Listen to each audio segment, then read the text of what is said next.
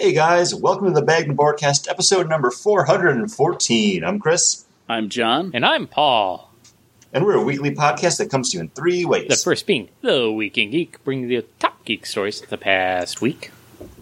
Next is the list, the comic books or something that we're looking forward to coming out July 15th, 2020.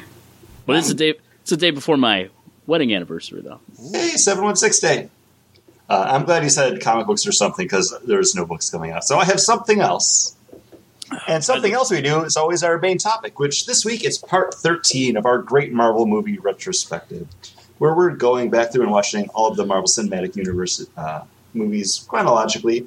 And this time we're talking about Captain America Civil War. So Captain America 3 or Avengers 2.5. We'll get into it. It's the first of the Russo Avengers trilogy. Well, technically, I mean, they did uh, Winter Soldier too, so they they dipped their toes in before. So Right. But it's their first of the Avengers trilogy movies. Avengers, Yeah. truth. That's all I'm saying. And we'll talk about that more later. But first, let's get into some beers. Yes, that's And I'll start with mine because nobody else was ready. Sorry. Uh, I'm drinking the Oh, sorry, I was refreshing myself. I had to It's take right. another another sip. Colonel Maxwell Indian Pale Ale from 42 North Brewery. Like we said two years ago, we were going to start drinking more local beers on the show. Chris, I think you've been doing a great job. Me, I was in quarantine. That's all I could really do. me, I, I've just drinking the same five, like five beers, for, like from the two same breweries. Always, like it's always 42 North, and it's usually Hamburg, right? For me, John, you do bring the uh, the uh, the Thin Thin Man, Man? and the Big Ditch Resurgence, And Resurgent. Oh yeah, you brought a Resurgence last time. So 12 Gates. have you brought twelve Gates? Have you though? Yeah. Oh, do recently. we like them? oh, what? I, when we went to Twelve Gates last time I was up, I I really enjoyed it. Like Yeah. I have to say, Resurgence, their game is on. Their kegs and eggs brews have been fantastic. I just not to not to uh, keep talking before Paul is. Uh, I just feel bad because I had uh, vacation time scheduled in August because I was going to try to come up for my mom's birthday. I also had time off in October for my birthday, but with everything still going on, it's like I don't even know if I'm going to be able to like. You would have to quarantine yourself for 14 days to come to New York now. Yeah. Yeah. And, uh, yeah, I was supposed to go down to visit you for my birthday. I was going to sign up happen. for a Disney run this year, but there's no Disney runs No. this year. No, not much, not much of everything. But you know what we do have? Beer. Paul's beer to look forward to. This is uh, got the Cashmere, Mosaic, Citra, and Azteca hops, which are like blast from the past, guys. Cashmere and uh, Azteca. That's those are hops that I haven't heard of in a long time, and this is decent. It's just it's it's an okay IPA. It's a five point five percent alcohol by volume. Um, it's got a slight haze to it, uh, but it doesn't. Does it taste hazy It though? taste That's the real question. It doesn't taste like a big hazy IPA. The, Paul, Paul, the the call lights, the lines are being flooded. Mhm. Everyone's saying, "Does it look hazy? Does it taste hazy?" It looks a little hazy. It doesn't taste that hazy. It's it's like IBU gate all over again. That's why I don't. Uh, do- I'm sorry. Go ahead. But do you like it, Paul? It's is decent. it good? It's all right. It's all right. It's old. Oh, is it? I bought it at the uh, Wegmans um, not too long ago. McKinley? I'm like, oh, it's red. the can's red. It's a different one. It's, it must be new. Um, Yeah, no, that's probably like from March or April. okay. Well, okay. It's old. It's. Well, it's it's I think most it's in their it's in their fresh line where it's supposed to be had fresh. That's all I'm saying. right. It's not meant to hold up in a can for months Then why can't it? because they can it and they want to sell it right away Okay. So it, it was pretty. It, to make It was- to make money. so it wasn't that great because then it would have sold out, right? Yeah, unless it was hidden in the back And somebody at McKinley. somebody forgot to put it out. I got you. So, John, what are you drinking? Because you, you look complex about it. No. No? Uh, I am drinking from Germany the uh, Benedictor Helles Lager. Um, this is from uh, Brewery Benedictor. Uh, this is a just a great, crushable, refreshing lager. It's got a lot more character than just a normal lager. Um, a little more malt on it. Um, it's very close to their Fest beer, which was probably my favorite Oktoberfest beer last year. Um, just an incredibly great drinking beer. Uh, this was the last I had in my beer shop um, because Benedictor has left the distributor. Uh, and uh, I'm sad because I would love to drink more of this beer. It's a beer that if I ever saw it out, I would have to buy it because I just really enjoy drinking it. And who's the uh, brewer again? Uh, Benedictor? I've never met her. Ah. It's got this happy, this little happy monk on it too. Oh, he's so happy. He's so happy. He's got a big frothy beer on his hand, so he's got to be Gotta be happy. happy. And he, And uh, Chris, you're enjoying a beer from one of my past favorite breweries. I only say that because I haven't had anything from Okay. them in a long time. Uh, for, Um, I do enjoy them, but they've been kind of hit or miss with some of the stuff that I've had. Um, and this was uh, the brewery that we're talking about right now. Um, also, I mean, one of my past favorites too, just because they were on fire for a while, and then we had that autumn maple oh yeah. debacle where I think like the three bottles of it we had were all kind of funky and foamy. no, just you remember, and then you didn't you send them a thing? And Yeah, I, I sent them a glass? letter, and yeah, they sent me a glass, which one of my cats broke. Aw. Thank you, bitch. Um, she knows what she did. Um, no, but from uh, the brewery I have with the funk. It's a tart wheat beer brewed with spices and aged in oak foeders. Foeders? Foeders? Foeders. Foeders? I don't know what a foeder is. Is it just like a different like type of barrel or like a, Yes, I was gonna make a bad dad joke. You you, you can. I mean, you're allowed. I'm not going to. I did earlier. No, That's like okay. just like a bad joke about dads. Oh. Mm. Gotcha. Well, 5.4% ABV. Uh, I'm really digging this. It's definitely a wheat beer first, but then you get that really nice tart. And then, like, the spices, and it says it's brewed with, like, orange and coriander on the back. Um, and then uh, yeast is Brettanomyces. Everything comes together really well in this. Like, this, it's a nice, solid, drinkable beer. Um, not going to be one of my favorites from the brewery, but you know what? I picked up a four pack of this for fifteen dollars at my beer store. I look forward to drinking the other three. I'll probably have another one of them tonight when we're uh, heading into that main topic because great Marvel movie retrospective episodes always take a little bit longer. So yeah, I want to guess at what joke John was going to make. So ask what's a fada again. what's a fodder? It's the person that has a kid with a mata. Something something like that, Sean. Yeah, something like that. Was-. Were you, were you going to make a joke about how my dad left when I was a baby and now he's dead? yeah, of course. Okay. Is- I just wanted to make sure. Okay, good to know. We've Moving friends- on. We've been friends long enough, right? We can make Speaking about fathers dying, hey guys, we finally got the uh, trailer for. Oh my gosh, that's that's thick. Um, we finally got the trailer for Umbrella Academy season two. Uh, season two starting up at the end of this month. Uh, Netflix just debuted the new trailer today for the second season, and man, it looks like Umbrella Academy. I'm really looking forward to it. And with how time works in 2020, uh, n- end of the month is either tomorrow or yesterday. Could be timey wimey. Timey-wimey. Who knows? We might have all watched it already. Uh, I, I, I just don't care much about Umbrella Academy. What did you guys think of the trailer? Uh, I enjoyed the trailer. It definitely, um,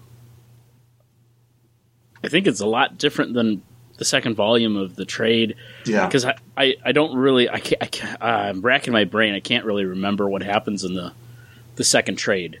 Um, but they differed a lot in the the first vo- the first uh, series from the the actual source material. But it looks fun. It looks good. Like I enjoyed the first season because it was so kind of quirky and off the wall, and Caitlin really liked it. Um, and yeah, like I, I said to her when Chris sent it, I was like, "Oh, we're probably going to talk about it." Like Caitlin, this the trailer is up, and we sat down and watched it. Um, but yeah, no, I I'm looking forward to it. It's a it's a good thing. We just finished the Great. It's a it's another thing to watch. What's the oh Catherine the Great? Yeah, was that? was a good. That was a really good series. What's that on? Uh, Hulu. Okay, that's fine. It's uh, it's really quirky too, and f- it's funny and dramatic, and it was all around a really good time. Well, apparently we're going to get a quirky and kind of klutzy, but also a street tough and still She lesbian. li- lives in a van. lives in a van with, her with the plant. Uh, like quirky, fun Batwoman for some reason that lives in a van with her plant. Like, Yeah, I, I saw this story bef- right before we started recording. John, you sent the article over. Do you have it open? Because I don't remember the actress's name because I hadn't heard of her Uh, before. Javicia Leslie, I think Okay. is how you say it. that looks right. She's Yeah, from God. Uh, what if God replies or God friended me? Yeah, God friended me. Yeah, which was Mies. a CBS show. Which was Yeah. which was supposedly like uh, you know that show that I liked growing up, uh, the Daily, the show early edition. Kind of like I'm guessing it was kind of like that. I've never seen God friended me. Wait, early edition. That's the one with the guy that got like the newspaper The day like the before. day before. Okay. And Fisher, what was it? Fisher Did- Stewart did- was in it. Did you watch TV with my grandmother? Because she used to love that too. Yeah, And then the other one, the Time Daily like Angel Show, touched by an angel. Touched by an Angel. Yeah. Is that another one of her favorites? No, didn't like that one. That was too preachy. But uh, the early edition and uh, Oh, yeah. what was the one show that it was a guy that was really smart? Yeah, well, I like sliders as well. Monk. No, uh, and he went in every episode. He prote- he just did a different job, even though he wasn't trained for it. He would be like an Dirty ER doctor. jobs. Yeah, dirty, I was going to say Dirty Like, Jobs. that's the only one I can think of. Uh, Mike Rowe. the If you think pretender. about Mike The pretender. Like, and he escaped. Wow. He was a kid that escaped from like some sort of government agency, and he was on the run. I. I like that show too. It sounds vaguely familiar, but I don't remember it. Yep. I remember Perry- the my next guess was going to be like Perry Mason. No, that and the Legends of Kung Fu. Those were that was my childhood. Also, you liked uh, oh that weird martial arts show. Yeah, I that's forget the, name one. of it. Uh, Showdown. we That's the talked one I was thinking of when I said uh, the Legend of Kung Fu. Uh, Real Kung Fu Masters. That's the one. Yeah, that's the one. But yeah, uh, we kind of skirted around it. But yeah, we finally got our new Batwoman cast. Um, cool. Like they cast another bisexual actress as the role, which makes sense. I I have no thoughts on this show. I haven't watched any of it. Um, so it's I'm just it's casting for a show that I um, maybe watch at some point. Although I did have like a long discussion with one of my employees at work today about Lost because she watched the whole thing while she was quarantined, and then she's like, "Have you ever watched Lost?" And I was like, "Okay, let me tell you the story about John and I watching it every week in complete silence." Um, but it made me want to watch Lost again, so I don't know. the, the one thing with this whole uh, she's likable, messy, and a little goofy. This is from the Entertainment EW.com article. Um, I, I, the thing is, they were like building up this whole relationship between uh, Supergirl and Batwoman in this last season um, with the crossover. And now that we're going to get another likable, messy, and a little goofy superhero, I, I don't know how she'll play off versus uh, Supergirl. Well, the thing about the description of her, it seems kind of like someone was just throwing darts at a board full of buzzwords, and they were like, "Okay, here's who she is." Because it, there's a lot of just weirdness kind of thrown in there. But I mean, it could work out better. Like I said, I What's I haven't watched any of the DC Universe stuff in a while. I don't plan on getting back into it anytime soon, just because there is such a back catalog for me to get to. So I, my thoughts are kind of null on this because I, I don't know enough about where the world sits to leave If you're saying it's just buzzword magnet poetry, uh, what are the odds that her plant's going to be a succulent? That's some Pretty good. Pretty good. It's probably going to be some sort of cactus or aloe plant, right? I mean, if she's li- like if she's living in a van, it's probably something that doesn't require too much attention. So. Could be a big old fern. That would be revolutionary. Uh, what was the other news, guys? Uh, we got the Audible trailer for the audio graphic novel versions of the Neil Gaiman Sandman series with um, James McAvoy as Morpheus. It's just like a brief little clip. He sounds good. Um, I would buy him as as Morpheus based off of that. I still don't know if I will ever check this out because I'm not going to get an Audible subscription just to listen to the audio version of graphic novels that I reread every single year. So it's You don't have to get a subscription. no. No, you can just download the app and then you can just buy it and listen to it. Oh, how, how much are their prices Uh, usually? It, it can be two ninety nine to thirty dollars, um, Mhm. depending on the price of it. The good thing, of, the thing that's nice about the subscription is it's fifteen dollars a month, and then you every month you get a free book. So you can buy a thirty dollar Audible book and listen to it, or Okay. not. If it's if it's a reasonable price, I'd be okay with checking out the first one maybe to talk about it for the show. Like I don't know if it's something that I would just listen to on my own. Um, now that I'm back to work, by the time I get home, I just I you know hang out. I watch I watch Netflix or Disney Plus. I play my Magic the Gathering dailies. I haven't really listened to any podcasts now because I just used to put all my podcasts on and I would just listen to them as I was sitting around my apartment. And now, like when I'm going to work or coming home from work, I'm listening to music to get myself pumped up. So I don't. I would have to find the time, as weird as that is to say, to sit down and like pay attention Well, to an like audiobook right now. when, so like when you're playing your, you know, Warcraft or you're playing, um, like your Magic, like you could easily do that because I enjoy listening to podcasts or books on audiobooks while I'm on my phone or if I like I'm playing Crash Bandicoot, you know, like it's a mindless game that I don't have to really focus on, but I can listen to the uh, the audiobook. And it's the only podcast not sponsored by Apple. Podcasts are great. or uh, or Blue Apron. So you know, Hello Fresh. Casper mattresses. It comes in a bag or a box, and you just open it. It's a whole mattress in there. Speaking of that, John, Uh, how's your then- Casper mattress holding up? Don't you have a Casper? Me? Yeah, John. Didn't you get a space Uh, age? No, we did order a mattress online that came vacuum sealed up, And it's held up. and we.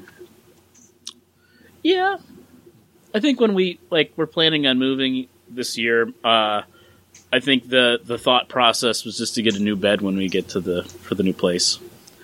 But I mean, I think Caitlin paid maybe I think th- I think she paid like three hundred or four hundred dollars for a king size to get delivered to That's- the house. That's not bad at all. Yeah. Yeah. So uh, yeah, we weren't we weren't too worried about it.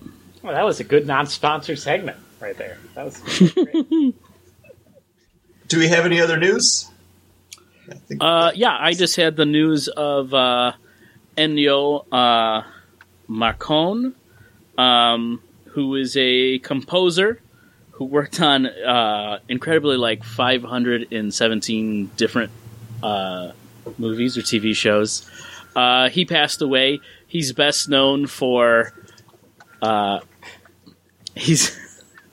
Uh, I'm sorry. I, I'm being humped uh, but he's best known for the good, the bad, the ugly. Uh, performing that soundtrack, the wah wah wah.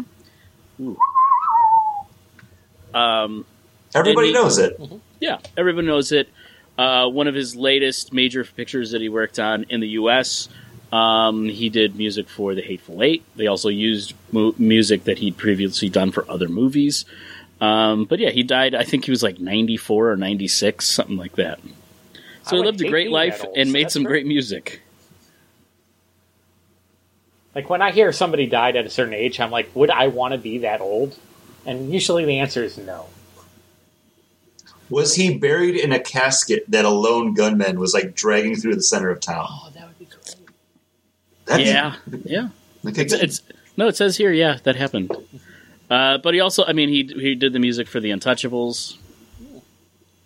Uh, yeah, That's that's a great one when Sean Connery's doing a Chicago accent by doing his British accent. yeah. The Untouchables. When you bring a knife, you bring a gun. That's the Chicago way. so good. I think that That's calls, the Chicago way. I think that calls for a break.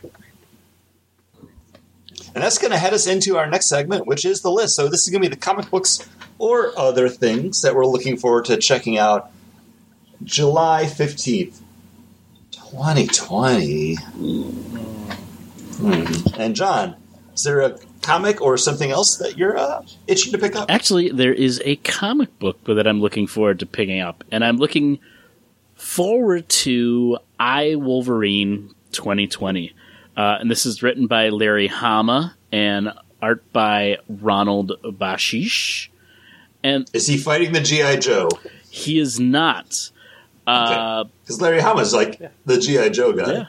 Uh, in the wake of Arno Stark's crusade against AIs, no robots are safe, and fearing for Elsie Dee's safety, the robot Wolverine Albert goes to Madripoor to find her. And it's going to be robot Wolverine uh, fighting the Ravengers and other uh, other people. And Albert and Elsie Dee were actually created by uh, Larry Hama. So he's going back to a character that, for some reason, I used to enjoy that character. So I don't think I ever read any books that had Albert in them, but I had a bunch of his trading cards. um, actually, so behind the scenes stuff. After I got out of work today, I went to do some like just quick minor grocery shopping and then get beer for the show. Uh, and I went to Target. Every time I go to Target, I'm like, oh, let me check out their like graphic tees that they have. And they had it was like a 1990s Marvel like X Men T-shirt. It looks like the cover to one of them. It's like Jim Lee art. It says X Men. It has like the 30th anniversary of Spider Man Okay, Wait. yeah, yeah. block in the corner. But then, because it's got Beast hanging upside down, Wolverine, Psylocke, Jubilee, Rogue. But then it's like X Men up at the top, and then it's like with Maverick. and I was like, and that's really what made me be like, it's got fucking Maverick mentioned on it at least. I'm like, that's kind of cool. but the '90s were such like. They were just like throwing anything at the wall I mean, like, uh, they're they're an X Men, okay. Uh, yeah, I had a bunch of the like Wolverine comics in um, from like the like late '80s with the with Albert and the the Reavers and or Ravagers, and um, and I had a like I I always enjoyed that character. And I actually went and looked, and f- I had uh, looked to find it because I remember I was like, I have a book where it's Albert and one of the Power Pack kids, and it's like almost a completely silent book, and he um, is protecting the Power Pack girl because Albert always has like a connection to like a little blonde girl. That's the Elsie Dee character. And then so when I looked it up, it actually turned out it was just it was a, it was Wolverine protecting one of the Power Pack girls, but he had just gotten out of something, so he had all these tubes and wires and stuff sticking out of him. Um, but uh, yeah, I'm looking forward to it. I'm uh, I'm I'm interested in checking it out. That's what I'm I looking don't know for. who Albert is, so cool. He looks just like Wolverine, but X- he's a robot. but he's a robot. Yeah. and he's Sometimes he looked more like Wolverine, Canada. and other times he looked more like a uh, a robot. Yeah. It, like but he's not like a Deathlok. No. Wolverine. Uh, here, I'll, Nope. I'll I'll send you a picture of the cover, and Oh, that's cool. that'll give you an idea of. Uh, So actually, I never had it, but one of my friends did have the uh, Albert action figure because I'm seeing pictures of that now, and he's literally called Robo Wolverine and then Albert in parentheses after it. I, I'm looking Um, forward to a comic book as well that reminds me of the those uh, fun times uh, of the 80s and 90s X Men kind of comics. And this is uh, Are you Marvel. picking up the God Loves Man Kills extended edition number one? No, this is uh, Captain Marvel number 17. And it's going to be an issue where Carol Danvers, with Wolverine, Monica Rambeau, Spider Woman, Hazmat, Jessica Co- uh, Jones, and Ms. Marvel are all coming over to hang out and uh, have a have a poker night. And I'm just wondering, uh, if you're having a Where's, poker where's the night. thing going to show up? Yeah, where's the thing? Yeah. The ever loving blue eyed thing is the guy that does the poker night, people. Everybody knows that. But it's cool. Like, Captain Marvel can have her own po- poker night. The world's big enough. Other people are allowed to play Yeah. card games. Yeah, they, it they happens. can have a poker night without uh, the thing. But I was expecting in that rundown of the characters that she that he'd be there. But no, no, Wolverine, cool. Um, it's very nineties. I just like these uh, these one off issues that are just characters hanging out and having fun, and just being in the room, you know, while it's happening. Nah, nothing, nothing wrong with superheroes hanging out, not doing superhero stuff, because it's that's exciting. Um, Sorry, I'm trying to find. There's a Instagram that I follow where every day they put up a new, like Marvel or DC trading card. Like they do like a scan of the front and a s- Scan. scan of the back. Uh-huh. Uh, it's just fun to follow because a lot of times I'm like, oh, I had that card, or it's like, oh, I never saw that one because they weren't something that I heavily collected. It was just like you get 50 cents and you go to the comic book store and it's like, oh, let me get the Fleer 1994 Marvel set. Mhm. And it's like, oh, I pulled another Aunt May. Um, I just want to give John the name of it because, John, I think you would just appreciate what it is, but I'm not seeing it right now. So instead, I'm going to talk about something I'm looking forward to. And there are no comic books coming out this week that I'm actually looking forward to. Um, so something that I'm going to finally sit down and read is going to be um, the book that Paul and I are going to be doing for um, Ah, darn The it! next- that means I have the next read it. section of Word Books with Friends, which is the Magic the Gathering uh, Ikoria Sundered Bond, written by Django Wexler. Uh, it's super cheap. It's a novella. It's only like three ninety nine on the Apple Store. I think it's a comparable price on Amazon or if like you have a Kindle. Um, but yeah, I'm gonna I'm gonna sit down. I'm gonna read it. I mean, it's short enough. It's not like a lot of pages, so I should be able to knock it out in like two sittings. It's just I have to actually sit down and do it. Um, and that Instagram page is called Comics in the '90s. Uh, today's trading card was Doctor Strange. So yeah, something fun to check out if you're a fan of like that old school collecting stuff, um, where you had to get those special chase cards, like the see-through ones from the X-Men animated series. Um, Well- yeah, follow it. What was it called? Comics in the '90s, all one word, and '90s is like nine zero s. Um, but yeah, besides that, uh, is there anything else that we're going to be reading? Oh, and now the Bagden Broadcast presents a dramatic reading from Green Lantern, number one, page 31, panel 5.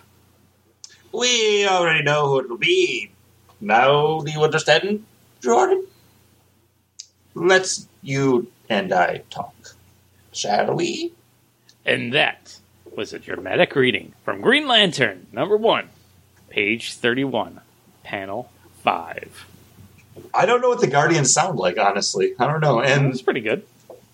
they're just Whiny, insufferable. Liam Sharp, Grant Morrison, Green Lantern, which I haven't read, so I, I didn't look at it until uh, it was my time to go. And I looked at it and I was like, fucking Grant Morrison, Green Lantern. But yeah. Sorry. I accidentally hit the lever on my chair, so it dropped, so I had to try to fix that. But yeah, guys, um, before we head into the main topic, why don't we get to our next main beer? Oh, yeah. Uh, my what are you drinking? my beer's not from Maine. It's actually uh, from just outside of uh, Rochester. I meant Maine, like. No, you that was a good main dad event. joke. I appreciate that Yep. joke. Uh, but I am drinking from Mortalis and Arcane Ale Works they're red, white, blue sour, fruited sour. This is a raspberry, blueberry, Puree. uh, Madagascar vanilla sour brewed with red, white, and blue Skittles. Uh, Really? Because when you were pouring it out of your can, I was like, "Oh, he just made a smoothie. Like he's just." it's uh, raspberry preserves. look at He's the- just And pouring if you- it and just eating it. So when we were talking before, and I was like, "Oh, that's thick," that was me watching John pour the beer out of his can, and it's it just looks straight up like he just put a bunch of berries in his blender and then just poured it into a glass. and it tastes Kate like that. unfortunately tried to make uh, some strawberry jam. She went out, picked strawberries, came home, did the whole jam sesh. Unfortunately, like they didn't set. Like the pectin didn't take, it just didn't set. So we have a bunch of strawberry syrup, and it looks exactly like what John is drinking. I mean, that's that gonna be good for like pancakes or. Do you see that Oh, yeah, film on the inside like- of my glass? It's ridiculous. Kate, Ooh, uh, Paul, mix it into brownies Kate on. Mm. Oh, that's a good call. Put it on your ice or pancakes or ice cream.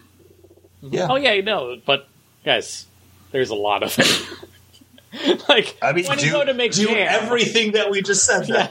Like You forty times over. Like we got a lot of options. Man, How much It- jam was she trying to make? Like usually she tries to make about uh, sixteen, you know, jars. Like the like the belt, like Yeah. ball bell jars. yeah, whatever the bell called. jars, the regular jars. So you know we got about sixteen things of that syrup. So, It's it's too bad that you know you can't have like an ice cream social party. And Yeah. I know. Uh, she put I mean, one you of them. She has. We but- we actually have. I didn't know we had this.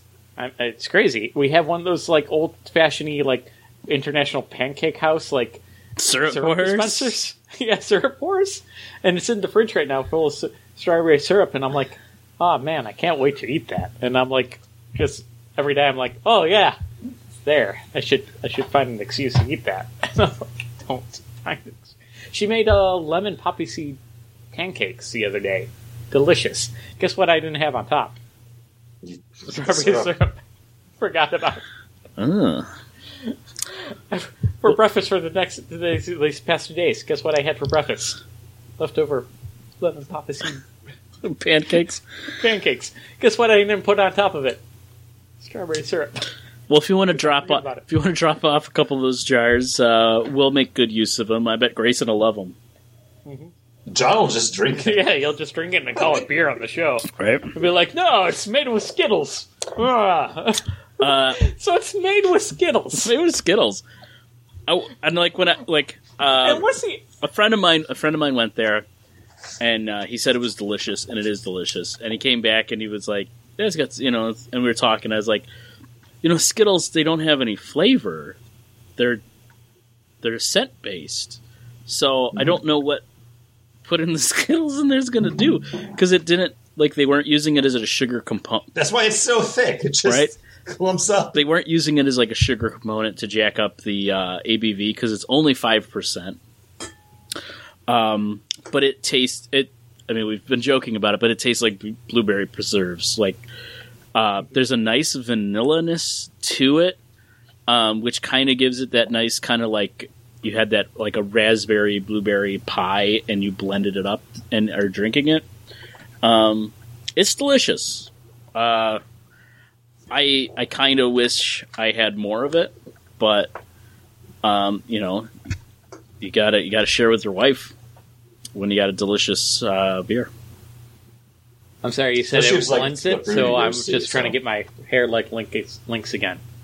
Because you, you said you blend. Oh, it it was- seems like it you was blend more two when- pies together. It was more when it was Okay. down, Paul, because you got to have down in the front. When he had his, my hair goes down, my hair goes up. Oh, I don't know that. All right. You don't know that song? It's one of their best songs. No, I know they're my pillow song. Oh. But, uh, Chris, you were going to say something actually smart and intelligent. I it was taken away from me. I don't know, We stole it with our dumbness. but I will talk about my beer. Which um, last week I had the uh, Boulevard Brewing's Jam Band, their Berry Ale, which was actually really good. Um, having that chilled in my refrigerator, waiting for me to get home from work, it was just like nice, crisp, refreshing, great berry taste. And when I went to my beer store today, they had Boulevard Brewing's Rye on Rye, uh, the whiskey barrel aged ale with maple syrup, limited release, sitting at 13.4% ABV. Um, it's been a long time since I've had a rye on rye. I think the last time I had it, it got me in trouble because it just drinks so easy, and this is this is right there with the two because there's just like that great maple richness on it, and then you just get that nice that nice rye. And I was trying to pace myself on. it. I was like, this is a sipper. I need to take my time, but it's just so drinkable. And for something that's thirteen percent, that's that's dangerous. But man, Rye on Rye is fantastic in any of the forms that I've had it in. This beer is great. Uh, four pack of it was fourteen ninety nine at my beer store. Can you hold up the? Can you hold up the what you're drinking out of the bottle? No, the, The, bottle. The bottle oh yeah. Mm. is that the, is that the one? John, put your pants back on, John. No, This is no. tile work in a kitchen. Have some respect. Um, it's this is fantastic. I think I'm assuming they didn't make a mistake when they were pricing it, but oh my gosh, like fourteen bucks for the four pack of this is fantastic. Like especially because I paid almost the same price for the four pack of the brewery stuff. I'm I'm a happy beer boy right now. Like these beers are going to get me through like the next week until we record the next episode and have to make another beer run in a great way because they're both just so big, so flavorful, enjoyable, and that's that's that's what it's all about, boys. That's Well, what it's all about. I'm Paul, are you enjoying yours? Yeah, uh, it's okay. It's uh, good. It's the Hamburg Brewing Samurai. Uh, I don't know why I'm showing you. Already seen it. It's an Indian Pale Ale. I like to see it though. With, it makes me uh, feel like I'm in the room with you. with brewed Paul, put your pants back on. Oh my god, boys! This is uh, brewed with Sorachi hops, and I enjoy a good Sorachi ale uh, from Brooklyn. So uh, this is decent. It's good. Uh, very drinkable. It's uh, got that Sorachi-ness to it. Uh, what's it? It's seven percent alcohol by volume, so it's a lot smoother than I thought. I was thinking this was like a five, maybe a four point five. It's nice, drinkable. Has that nice little hit of that um, like fresh piney Sorachi hop. Little uh, little smoothness and a little, just a good mouthfeel too. Very yeah, a little creamy. Just an overall enjoyable beer. I'm more happy with this purchase than I am with the 42 North. Um, But do you think it's just because that 42 North is like a little old, like John said, or eh, maybe, but I don't know what I'd be miss. I don't know what I'm missing out of it. Like I don't know what's there that I'd be missing. I like 42 North. Halt Who goes there. Their a series. Their their sour series are great. Um, usually, I do enjoy their uh, Borderlands series when they do their fruited IPAs. Those are really good. But if it's just a standard IPA, I'm like. So, uh, talking about doing a special uh, beer trip, I got to go to the grocery store this week and pick up some steak because I'm giving blood on Tuesday, and I treat myself to a a, a uh, steak dinner on the day before I go give blood. So I also want to get some more beer. So I got to look out for this Mortalis. I got to see if they have rye and rye. That's all I know. Well, Mortalis you have to get at the brew, Oh, the Mortalis The brewery. brewery. So If you were listening gotta me, to I said I got a friend of Yeah. mine went to the brewery or and a got friend of yours went there. Yeah. So I got to go to a store in Rochester If to get my. or you just buy more rye on rye because Ryan. Rye on Rye might only be at uh, Premier. Ah, so I got to go get some gotta go to Amherst. to Amherst. And then if you're doing that, you should swing by my store because I got that Scotch uh, marshmallow chocolate dragon's was- milk. Oh yeah, I was looking for that, but my beer store still has the raspberry hibiscus one. And I'm like, I don't want this. Yeah, it's like two years at this point now, or like a year and a half. And then they still have the regular Mas Agave because I always check the founders section too just to see what they have.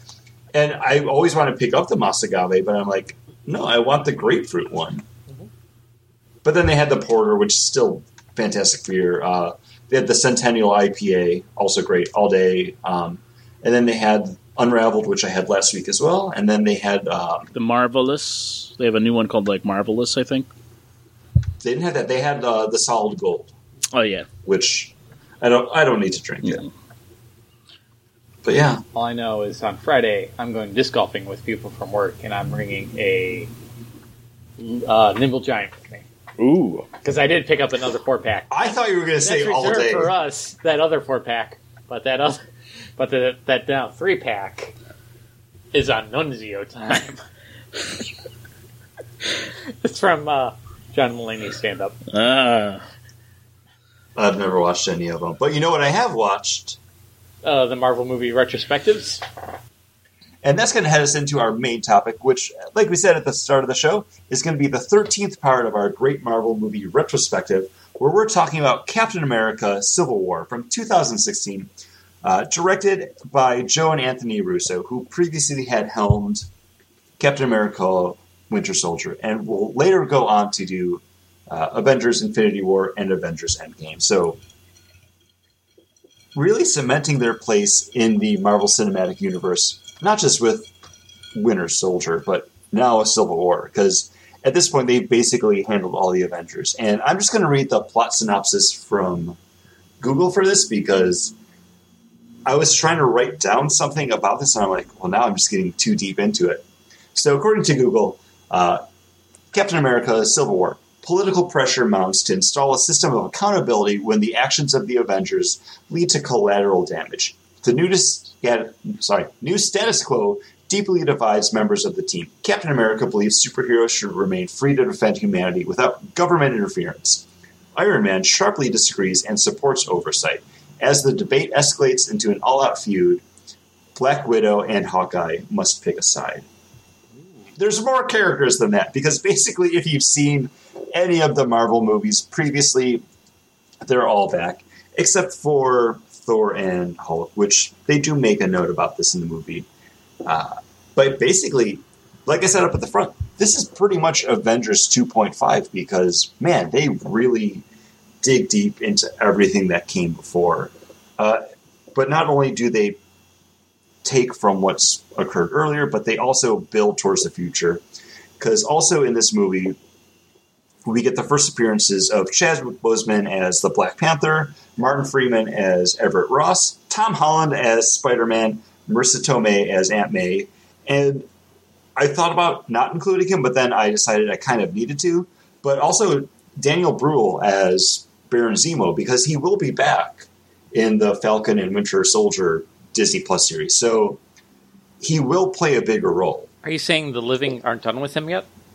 The living are not done with you yet. Um, we'll we'll come up to that because man, I have so many thoughts about this movie, guys, and it's going to be hard to not gush about how I think I need to put this as my number one until we get to the end.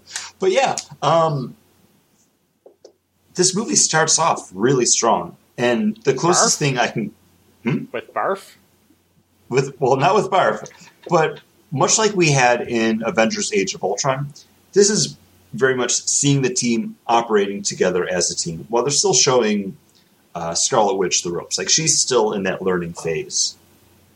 But unlike with Age of Ultron, where you're just seeing the team already a team and it's just like another day on the job, things go really wrong here. And I kind of like that because, yeah, not every mission can go 100% to spec. And I'm going to come out and say it. If Scarlet Witch hadn't done what she done to contain that blast and like send it up, there probably would have been more casualties because there were still a ton of people on the ground there. Mm-hmm. And it still would have hit the uh, building. Yeah, it wasn't Scarlet Witch's fault. It was Cap's fault for pausing. But Cap even steps up and says that. Like, no, Yeah. he said Bucky and I I flash back.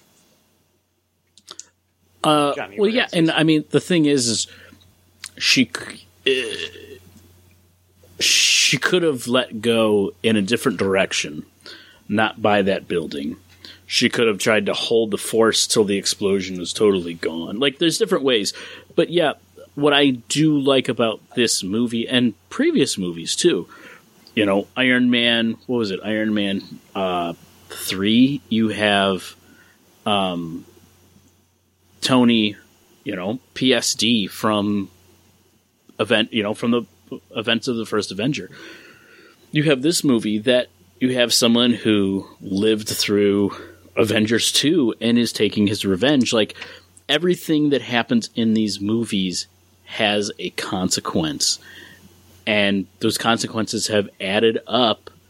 And this is the thing that, you know, breaks the camel's back where they feel like they need to have, you know, the accords for this. Uh, and I don't blame Scarlet Witch again. I mean, it, things could have been worse. But I feel like she's still really just kind of wet behind the ears on things because even when she's talking to Cap and he's like, all right, you know, launch me into the building, get the gas out of there. And he's just like, just like we practice. Like, he's there, like, reassuring her. It's not just like, hey, here's how to wear sunglasses and a baseball hat to like remain inconspicuous. Like, you need to look around behind you. Don't look at what you're trying to look at. She's still learning the lessons, and she really learns a hard lesson on this. And I think it's easier for everyone else because they've, you know, they've been in it for a while at this point. Like, yeah, you you go into this expecting to save everybody. You could have lost more. Think of it as a win. Uh, it's just it's probably a really hard lesson for her to learn because I'm assuming this is probably one of the first like big missions she's been on. Yeah, and she's the rook that's left to be the backup for Captain America. You have the other two trained people, Sam and Natasha, off like trying to secure the package.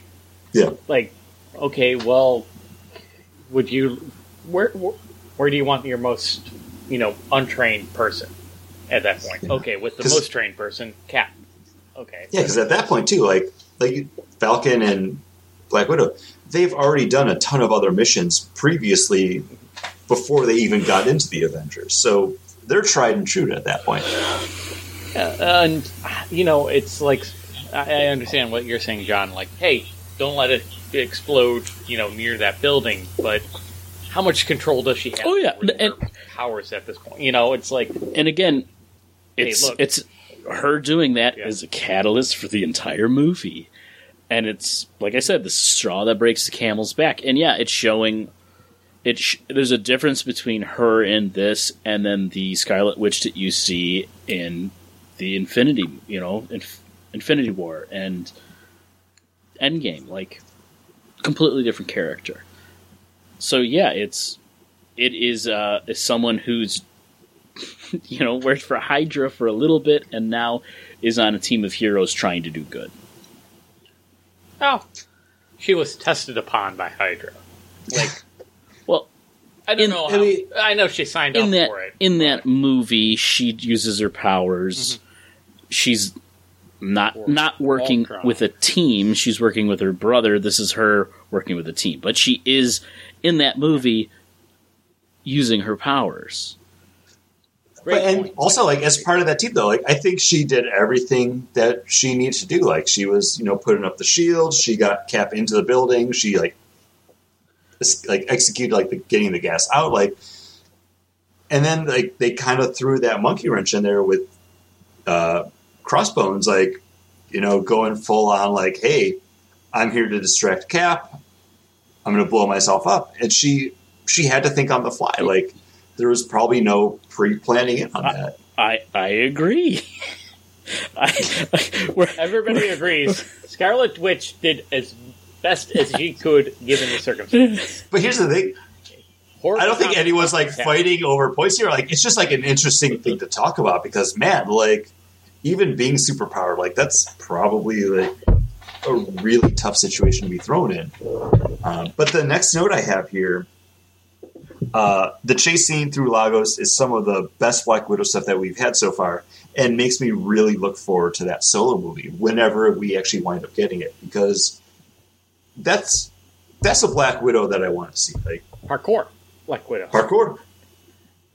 Uh, walking out, and it's all practical. It's like basically all practical, and it's a nice fluid shot of that too. It's not a bunch of jump cuts. There are fluid shots throughout that uh, scene, which Uh, really to kind of skip ahead, like they do a lot of practical effects in this, and a lot of this. Um, I'm not sure if you guys are familiar with the YouTube channel Corridor Crew. It's a special effects team. Like they do visual effects for Oh, and they- movies. They put out videos every week Oh, where you're it's like, thinking oh, of MythBusters. pretty much. But every week they put out a video where it's them talking about visual effects from different movies. It's like, well, here's why this works. Here's why this movie might not. But they've also started to kind of branch out and they'll do stunt performers react, where they'll bring in stunt performers that they know and have worked with on projects. And one of the stunt performers they have is actually the stunt double for uh, Black Panther. So he like he's come out and been like, oh yeah, for this scene, I had to do this, I had to do this, I fell from this building. Here's where I got dropped from like a decelerator line. Uh, but for the practical stuff, like yeah, a lot of everything that you're seeing is practical, and even the scene later on the movie where Black Panther's chasing Captain America and Bucky through the streets and they're running behind the car. That's all practical. They're literally running on a rug being dragged behind a car at full speed. So it looks like they're running super fast because, yeah, they're running in relation to the speed of the car. So they're Those catching cars are, up to moving, it. are moving slow, but everything. You Oh, no, those cars are moving at the speed that you're seeing them. They're just running up behind it on something that's being dragged. Like there's a mat behind them. So they're still running full speed on a car that's driving full speed to look like I'm running at 80 miles an hour. Practical. and, And then they flip cars over towards them as they're running. also another spoiler to uh, to get ahead of yourself from getting ahead of yourself. Uh, talking about the stunt performers, a lot of the man- the other Winter Soldiers that we see in the movie are the stunt performers of the people from previous Marvel movies. Like the one of these uh, Manchurian candidates, or whatever you want to call them, uh, super soldiers, is a stunt double for uh, Black Widow, and the other one is a stunt double for Chris Evans. Nice. So they get just a little bit of sc- more screen time, but you I- I don't want- see their faces. like in I want to talk about that. So we'll put a bookmark in that until we come up to that because this movie does a really good bait and switch over what the ultimate threat's going to be. Mhm. And I really dig that. Um, but moving forward, uh, John, we get to talk about your barf now? No, that was me bringing up. I Oh, guess sorry. For other reason, I remembered the barf scene being the opening scene with uh, the September Gotcha. Foundation being set up. Uh, and a weird trivia fact about this scene is the woman that plays Tony Stark's mother is just one year older than Robert Downey Jr. Oh, interesting. And they, Uh, they've the- been in other the movies fun- together as well. the fun fact that I have written down about this uh, with Tony's barf system, again, the binarily augmented retroframing, we learn later on, much, much later on, in Spider Man Far From Home was actually developed by Quentin Beck, who's going to become Mysterio. So even tying into stuff that you're not going to see until four years down the road because came out in 20 no so three years because spider-man far from home came out 2019 um, Still yeah, haven't again. Really so paul I, I'm- didn't mean to spoil something for you but yeah um, But it makes sense that, you know, Quentin Beck. yeah the technology that mysterio is using he actually developed because he was working for stark and tony Bites it. Tony basically stole it, yeah. Uh, also in this scene, we get Jim Rash, who you may know as the Dean from Community, and this is going to keep up with something that the Russo brothers did with their previous work on Captain America: Civil War. Or I'm sorry, Captain America: Winter Soldier. We're talking about Civil War now, um, where they had Daniel Pudi, who played Abed on Community, appear. Uh, they like to go back to the well and bring in people and things that they have worked with previously.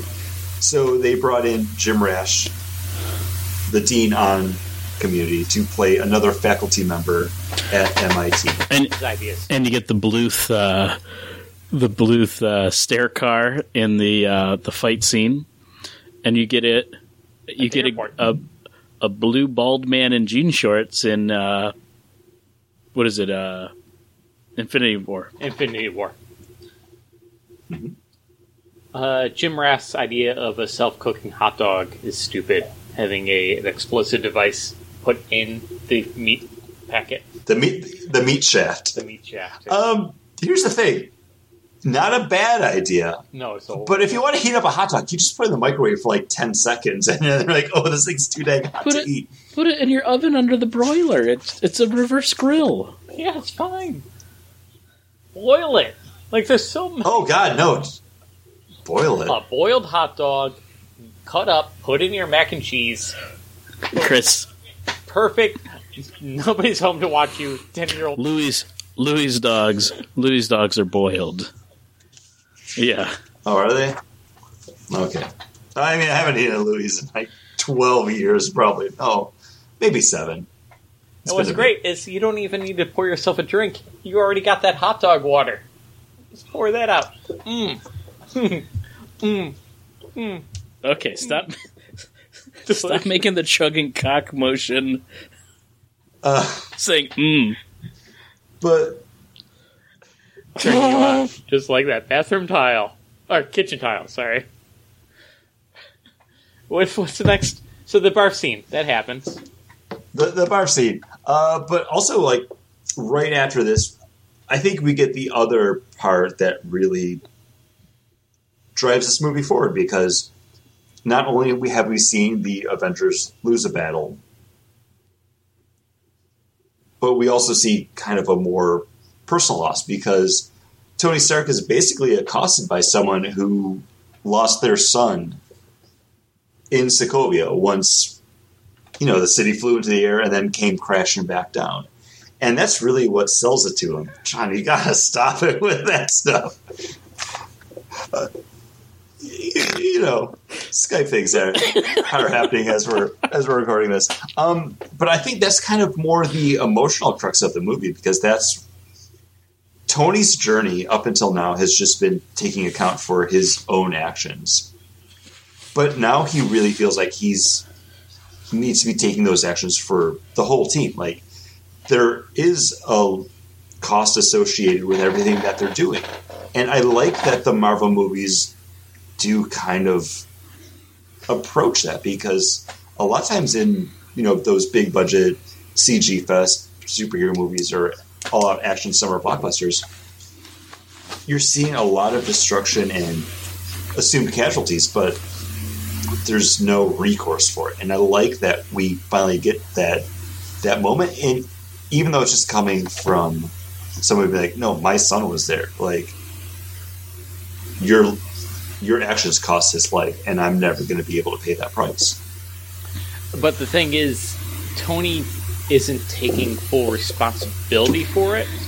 There, is consequences to action his actions, and what he always does is he builds armor around himself to protect him from those consequences. He builds the Iron Man suit so he can go out and destroy the weapons that are getting out to terrorists. Not, not to say, "Hey, I was wrong. Things are happening, and I'm going to. We we need to do a structural change to, you know, end this. I'm just going to put on a suit of armor, go out, destroy him. The Sokovia Accords that he comes up with, guess what? It's just another suit of armor to give him one step back from that responsibility of like taking an action. Now, now it's not my fault that this is happening. It's It gives him deniability. It's like, Right. well, we were we were sent there, yeah, and we were I there to do think this. that's Ultron. what makes it. what's Ultron? It's that suit of armor around the Earth. Like he's constantly trying to, you know, basically distance himself from his own responsibility. No, I, I don't think you're wrong, and I think this is kind of giving him that out. And when it comes down to it, and the Sokovia Accords are presented to them, where there will be government oversight into everything that the Avengers have to do. They will no longer be autonomous. They will be sent in. They will be held back. I don't think you can fault either, you know, Captain America for saying like, no, like this is wrong. What if they tell us we can't go somewhere we need to, or we have to go somewhere we don't want to? And then, like you said, Tony wanting that, like, no, like I, I like being able to decide what I want to do, but I don't want to take the responsibility for it. You can't fault either one of them, especially after Vision gives them like his like dad sweater vest talk, where it's like, no, our very existence invites challenge, and there are costs to pay for that challenge. It's so easy to say like, no, Team Cap, Team Iron Man, but when it comes down to it, a lot of it's just like, no, like it's a, it, that's a hard call to make, and I think I would probably side more Team Cap.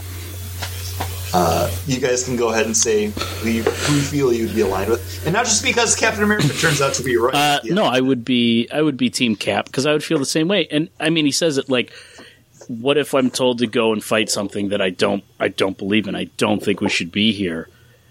But the time that I do believe we need to be there, I have to I have to sit back. Like I wouldn't want to do that if if I had the power or the strength or the abilities of any of these people, and I can't do the thing that I think is right. Why why do I have these powers? So I'm Team Iron Man. No, no, no, I'm not.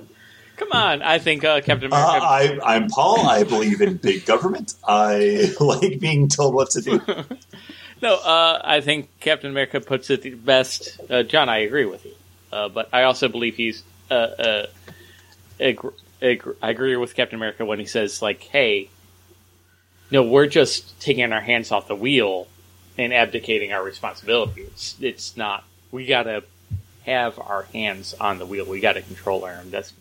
Everything else is just a abdication of power, and uh, you know, it's just scapegoating. Well, even Peter Parker. I mean, Peter Parker. What he tells Stark in his room, he's team.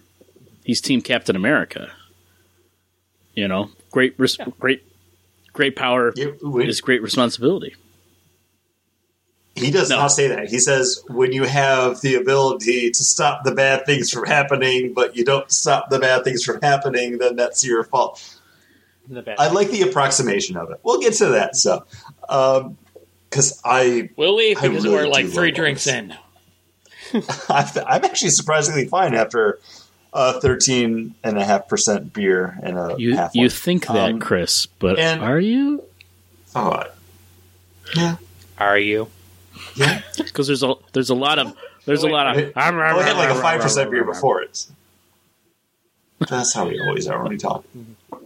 Uh, and I did write down a discussion question here, and I know it, Whoa, whoa, whoa! it doesn't. Discussion question, Chris. What is this? Word books. this is friends? coming. This is coming from Word Books with Friends because, and I know it doesn't lean this way once we get the kind of turn, but we do see Natasha side with Tony in the initial discussion here, where she's like, "No, like maybe we do need to just have that one hand on the wheel and let someone else ultimately steer." Do you think that was part of her plan all along, being that spy, that double agent, where she was like, "Well, no, like." I would side with Cap because at this point too, they already have like a trust and a relationship there, especially after Civil. Uh, I keep saying Civil War, Winter Soldier, um, where she has worked alongside Tony She and worked, she has worked alongside Steve, and she, and she knows how they both think. Do you think she's going along with Tony just because she's to be that counterpoint to know what's happening, even though she's with Steve? I think it's a little bit in the like that Iron Man camp where it's like she's got a little red in the ledger. Maybe she likes being a force that's directed. You know, she's worked for Shield. She was set on mission. She did what she had to do because that's what was asked of her, and she can just put her blinders on and just do it. And I think maybe that's what the Accords would be for her. I, I- I think that's the exact opposite of what she's feeling at that moment because after Winter Soldier, or during Winter Soldier, she even says that, hey, I thought I was doing good. I was working for the good guys when I went to S.H.I.E.L.D. And now I re- realize I've been working with Hydra the, the whole time. She understands that, like, working for the Russian government bad news bears. Okay, now I'm working for the U.S. government. Oh, also bad news bears. Who do you trust? You can only trust yourself. I think that's what Natasha is thinking at this point. She's okay with the accords because you know what? Operational, uh, operational uh, jurisdiction comes into play a lot. Like, hey, I'll be sent out on a mission, and I'm told to do so, uh, get get this certain thing done. How I get that thing done is up to me. At least I still have a hand on the wheel. Like with this is Winter going- Soldier, the, that moment where she's like downloading the files mm-hmm. from the Lemurian Star, it's like, well, your mission's not my mission. Yeah, they just happen to coincide for that infiltrating the ship moment. Like I think she's wary of any kind of government oversight, and she it's not that she doesn't want. I don't think she wants to use government oversight as the shield because she realized how corrupt it can be, especially after the events of Winter Soldier. But I think she understands that in that she knows how to play that system when she, there is government oversight, and if they come down hard on them, and she's not allowed to be a part of it anymore, I don't think she can trust anybody else to do what she does. Because imagine if a Hydra operative was the one to download the data on from the Lemurian Star. Where would we be? Like nobody would have known. Like those helical- helicarriers would have went up. But she trusts herself. She knows she can trust herself. And if she sent out an operation, she knows there's going to be leeway on that operation or at least she can make her own leeway. Like I had to do this because of that. No, there's no oversight. There's no. There's no. uh What's his name? Uh, the Hydra operative that was around, and they drop him off the side of the building. Um, oh, Jasper. Uh, Jasper. Yeah, Sitwell. Sitwell. Jasper Sitwell. He's not out there on this on that uh, op. No, yeah, they threw him off a building. Nobody's watching him. Well, nobody's watching her while she's doing what she needs to get done. Done. Like, so, so I think that's what her plan is. Like, hey, I know how to operate within these systems, and if we don't operate with these systems, then we're not operating at all. And I think that's her mindset and at that point. It was a question that I kind of popped into my head as I was rewatching this movie. And even as I was writing, I was like, well, it is kind of treated as a turn when they're having that fight at the airport where she's stunning Black Panther to let Bucky and Steve escape. Because what's her what's her operational uh, what did, what's her operational like level at that point? She even says it. I my my job here is to do what? Help. I, I, I said I would help you find him, not catch him. Yep. Like yeah. So she but, she makes that great. She makes her own grain. No, she does.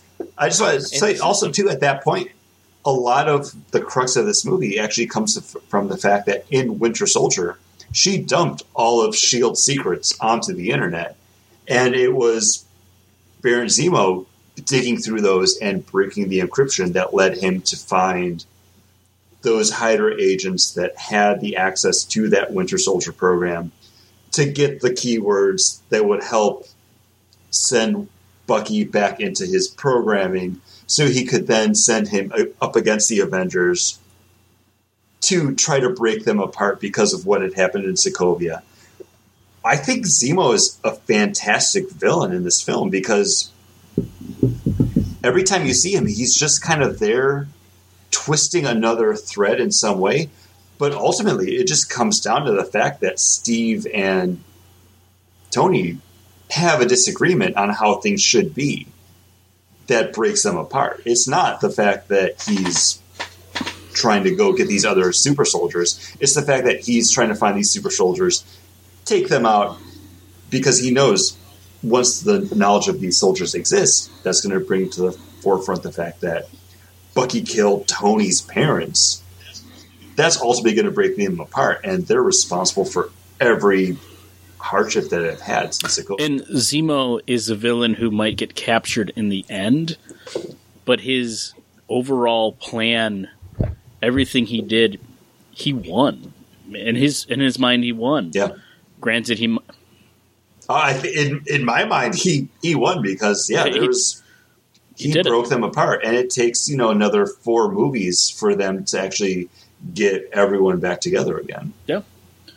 Um, I think I don't know who I put. I was pointing at Oh. Paul because it looked like Paul had something to No, say. No, no, no. I was agreeing with John. Remember, this is Okay. me agreeing with John. I don't. Paul's Paul's picture went out, Okay. so I don't know what he's doing. Oh. Uh, but yeah, I think. I'm making hearts at you, John, the whole time. Darn, I can't see it. Um, but no, I think Zemo is a great is a great villain, and he like he does a a lot. He does so much in this, but it also seems like he doesn't do anything because you don't really actually see Yeah. him do those things. You don't see him plant the bomb. You don't see him do this, you know. But he is methodical and he gets his job done. Well, even three quarters into the movie, it sold to you as like, no, he's trying to get these other super soldiers. Like, there's you know four or five more Buckies out there that you don't know and you can't control. Like, they can tear the world apart, but no, that it's it's all red herring. Like his, you know, still an MCU ism. His end game is just to break you guys apart, and he ultimately succeeds in that. Well, well, even at even at the point when he's getting in the to the the snowcat to go to the the facility where the Winter Soldiers are, he calls and orders breakfast, knowing that that woman will come into his place and find that body, which then will also bring Tony to that facility. You know, like he's he's m- continuously manipulating everything that's going on in this movie. because he's got nothing to lose.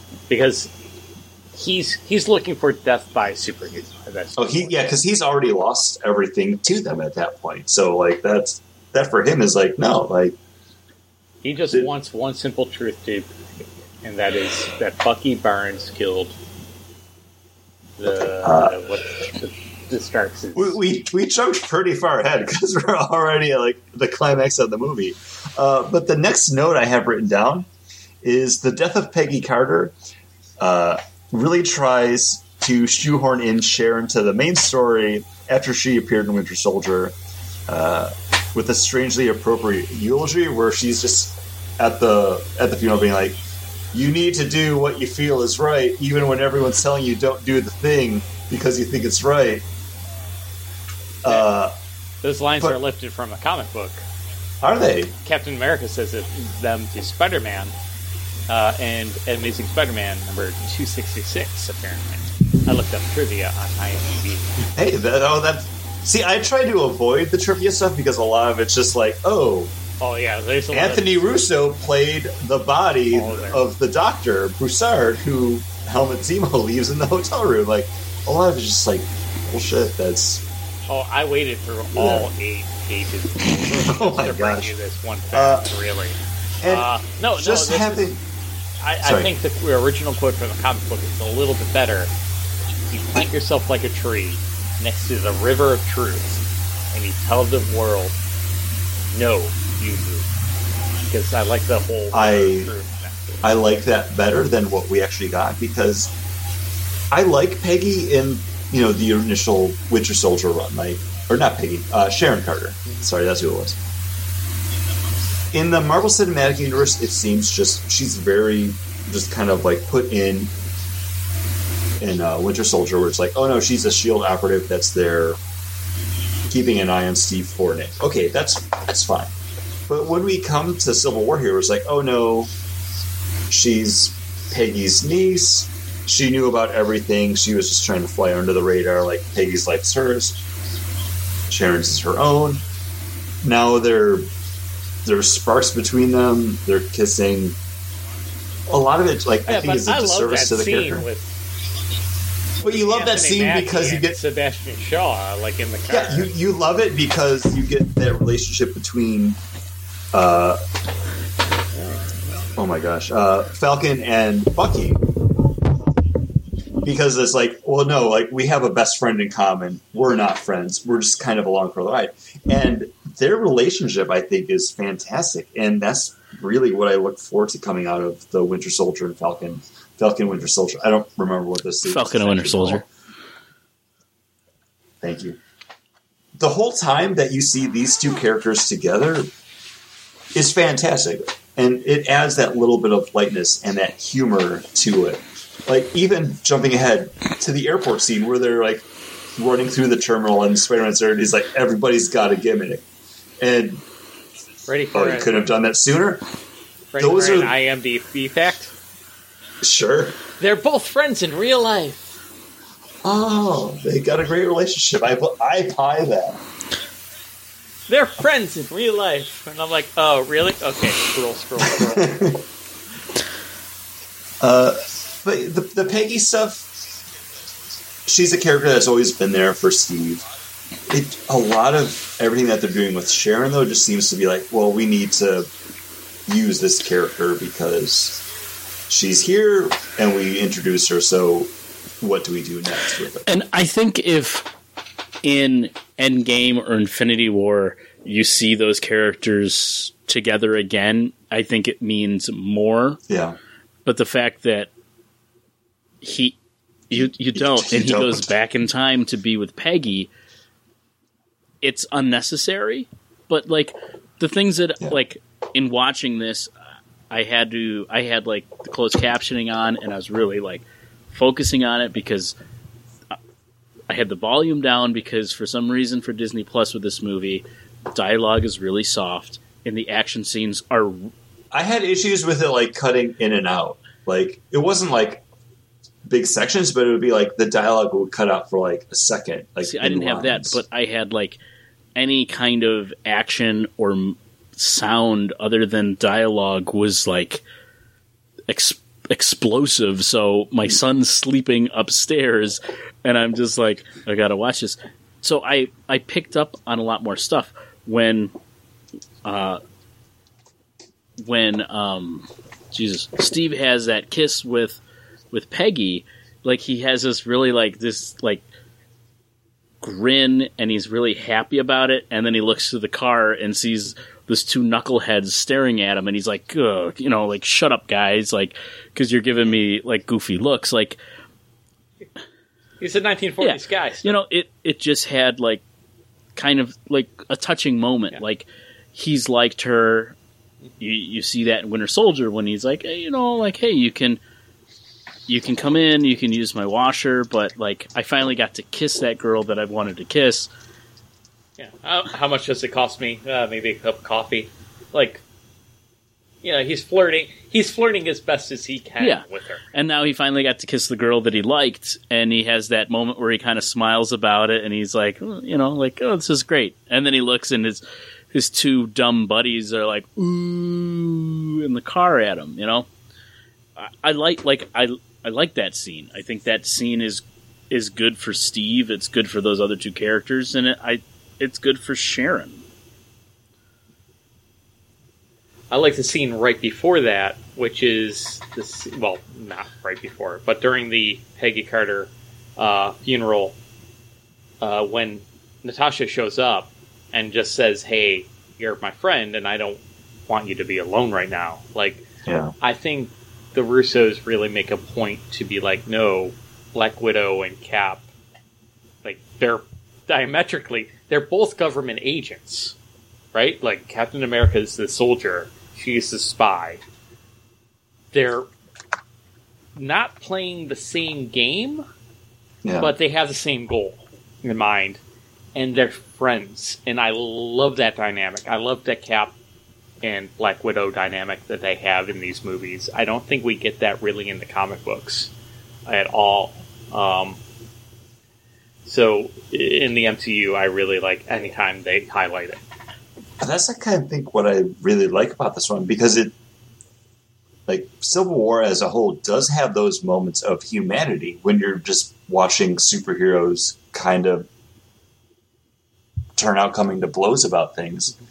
It's seeing those interactions where that's what makes this movie believable because you're just seeing who they are and how they're kind of diametrically opposed to someone, but they still find that common ground there. Yeah, and I think like the Black Widow and Captain America stuff that you see in these movies, in the comic books, at least in Brubaker's run, is kind of what you had with Sharon and Steve, except a little more more romantic. But see, that's what I felt was lacking from this movie, and one that I was saying uh, Sharon shoehorn in is because I buy it in the comic books, but in the movie here, it's like, well, we we have this character, we need to make her work. They they share like five minutes of screen time together between like Civil War and Winter Soldier, a relationship, kiss kiss. Your aunt's dead. Sorry. Um, I, I don't know. Uh, but someone else that lost someone in this movie, because we're coming up to another one of Zemo's plots with framing Bucky for the bombing of the actual signing of the Sokovia Accords, where uh, King uh, T'Chaka of Wakanda is killed. And we get our first real look at Chadwick Boseman appearing as T'Challa, who will soon become the Black Panther. And man, every single scene that Chadwick Boseman is in, he is completely dominating it. And yes, this is Captain America Civil War, and you're seeing kind of that disillusion of the Avengers. But I think coming out of this, Black Panther and a character we'll talk about soon, Spider Man, they're the real winners in this because I've never been a Black Panther fan. I've dipped into the comic books here and there over the years just because it's like, oh, this is the Black Panther run you need to read because this is great. Or, hey, new Black Panther, check it out. The character's just in the Fantastic Four. He was one of Paul's faves. But the character in the comics has just never really hit for me. But something about him in the movies, it just clicks so right. And I think a lot of that is just Chadwick Boseman's portrayal of him because as soon as that character starts speaking, I want to listen to him because he's saying some shit that I need to hear. Yeah, uh, I think he has a great gravitas to him. I think he's a great foil because he's another very virtuous character. See, we have Captain America going up against Tony Stark. Not that you know he doesn't have a very great moral compass. Tony Stark, like and I, like I already said, like he's just doing this to provide a layer of deniability, a layer of cover for himself. Him going up against somebody like Black Panther, who's doing this, who's going after his friend, not because the government told him to, but because he's done wrong to his family. Like, that makes sense. That's like, okay, how are you going to resolve this situation, Tony? Like, and Iron Man also says, hey, no, Bucky Barnes has done wrong to the family. Um, and I, I, I think that's an interesting fight and an interesting dynamic. And I would like more screen time between those two characters, and we don't get that other than get this man a shield uh, in Infinity War, really. And he doesn't But- really get a shield either. I think even you know just right here, right now, with Black Panther's introduction, a lot of what we're getting from like these three characters now with Black Panther, Iron Man, and Captain America, they're all dealing. They're all, All dealing with microphones. loss. Yeah, I didn't mean to do that. They're all. Um, because you know at this point now T'Challa's lost his father, Tony's lost his parents, Steve's lost the future that he might have had. They're all kind of coming to the point where it's like we've lost something. Something cost us that.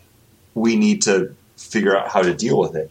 And what we're getting from Black Panthers, a much more kind of visceral, like, no, like, you're responsible for the death of my father. I'm going to find you. I'm going to take you out.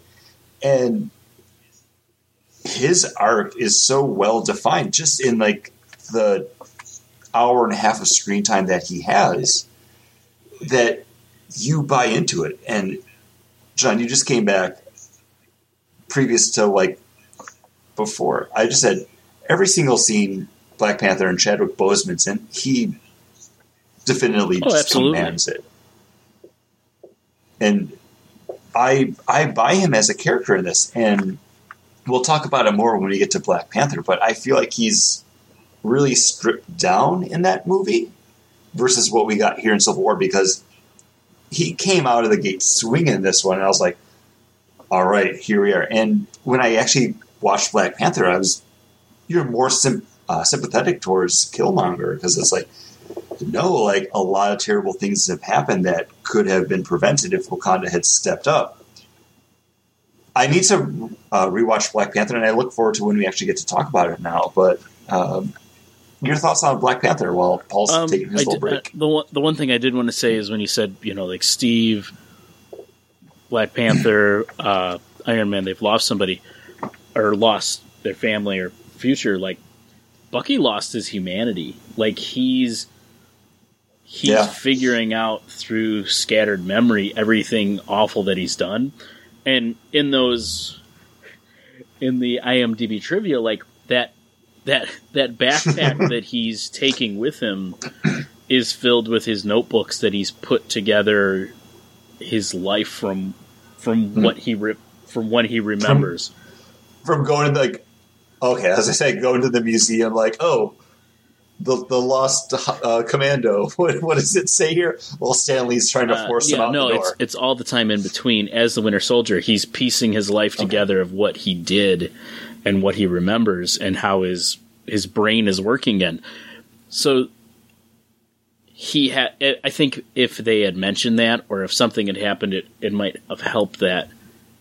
Um, because you have that moment too when Iron Man grabs him and he's like, "Do you even remember?" You know her name or her face, and he's like, "I remember all of them." Like, he's a man who you know he's telling telling Steve as well like you I'm not worth everything that you're doing. You've you've given up being a superhero for me. You've done all this stuff. I'm not worth it. Like I'm Well, I think at that point too, like Steve kind of sees the same thing for Bucky, where they both lost what they could have had. They both lost that future. They both could have done something bigger, something better, but they were both kind of victims of the circumstances that they fell into. They both went into the water.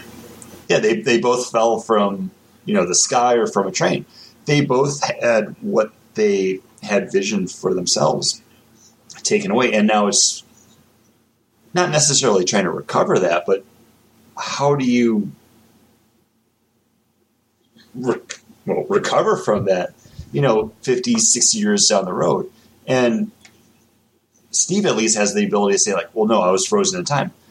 Yeah, Bucky, he was in and out of it, and the only times he was out of it, he was doing terrible, terrible things. um and then your question about Black Panther is I I think he's I think like you said everything that he does in the scenes out of costume he's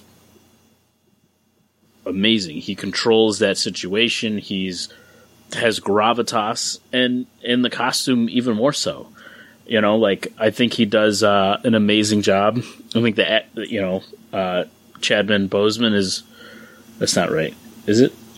Chadwick. Chadwick, Uh, Chadwick. I think he does a phenomenal job um, playing that character.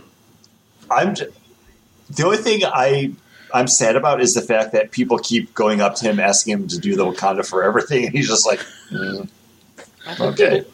I don't know. The- if, but the thing is, like, again, like you were gone for this part of it, but I've never been a fan of Black Panther in the comics. But man, Black Panther MCU, like, I'm here for. Like, he's you pay attention to him when he's on screen. and they, now they're trying to do that in the comics, and it's just like they put him in the Ultimates. They put him here. Like they still don't know how to really recapture I, that. I think the only time in the comic books was um, when um, Jonathan Hickman, his Avengers run, where he had Black Panther running the Avengers team was the only time that I've been like, okay, I like I like Black Panther. But I, I can't say I've read enough Black Panther to even say, you know, I know who the character is. I've seen him in things. He wears striped underwear. You know, like that's that's That, I mean, that's that, but that's more than I knew. uh, but some someone I think we know a little bit more about is Spider Man, and literally at the exact halfway point of this movie is when we get Tony going to recruit Peter Parker to jump alongside him because he's been on his radar. He's seen the YouTube videos. He's been tracking this kid. And we get Tom Holland appearing as Spider Man. And after multiple viewings of, you know, this movie and then uh, Spider Man Homecoming and Far From Home, Infinity War Endgame, Tom Holland is the Spider Man. Everything about this kid just it just clicks. And I say kid because he's younger than me, even though he's probably like twenty something at this point. He is the youngest person to uh, portray Spider-Man in any of the uh, films. He is. Thank you, 19. IMDb. He is 19. The Um, more you IMDb. Uh, but I like the fact that we're just thrown into the fact that, like, no, something happened to this kid. He's operating as Spider Man. He's finding a way to make it work. Much like Batman, we've had the Spider Man origin told so many times in so many different ways in so many different mediums. I don't need to see Ben Parker die again. And I like the fact that you're just kind of thrown into it because everyone knows Spider Man. I could call my mom right now and be like, hey, what's Spider Man's orgy? Orgy? Origin? And she'd be able to say, oh, uh, kid bit by a spider, didn't save his uncle, blah, blah, blah. Everyone knows this. I don't need to see it happen again. So the fact that they're able to just jump into Peter Parker being Spider Man and have it work and have it work so well, I think just shows like if you have the right actor and then the right storytelling team behind it, you don't need to dwell on too much of the origin or the setup And- for it. Tom Holland is perfect as Peter Parker and as Spider Man, and the fact that he can he plays that character so well, and he can play it against Tony Stark, you know, against Robert Downey Jr. Like, and they mesh so well. He just he gets the character. He does a fantastic job. And watching this, having seen Homecoming and Far From Home, I'm like, man, he is so good as this character. And to think like, because this movie happened actually back when we had the Sony breach of email. So there was word that came out. It's like, oh well, Marvel's talking to Sony about trying to get the rights back for Spider-Man. But then it kind of all fizzled away and nothing happened. And when this movie was announced, this is actually when I was living in Grand Rapids, Michigan. And one of the guys I worked with Elliot, he was a big comic book fan and he loved Civil War. And when the movie came out, and he was like, well, they can't do a Civil War movie because Marvel doesn't have the rights to Spider Man. You can't tell Civil War without Spider Man. And I was like, well, so much of the story is just centered on the fact that Tony and Steve are just at odds with each other. Like, you could still make it work. But for him, that, like, the big sticking was like, no, like, Spider Man's there. Spider Man, like, came out and was like, nope, I'm Spider Man. Like, I'm signing up. Here I am for the Superhero Registration Act. Sokovia Accords in the movie. Um, the fact that Marvel found a way to bring this character into their greater universe and everything just clicked. Marvel's got it. Like, I don't.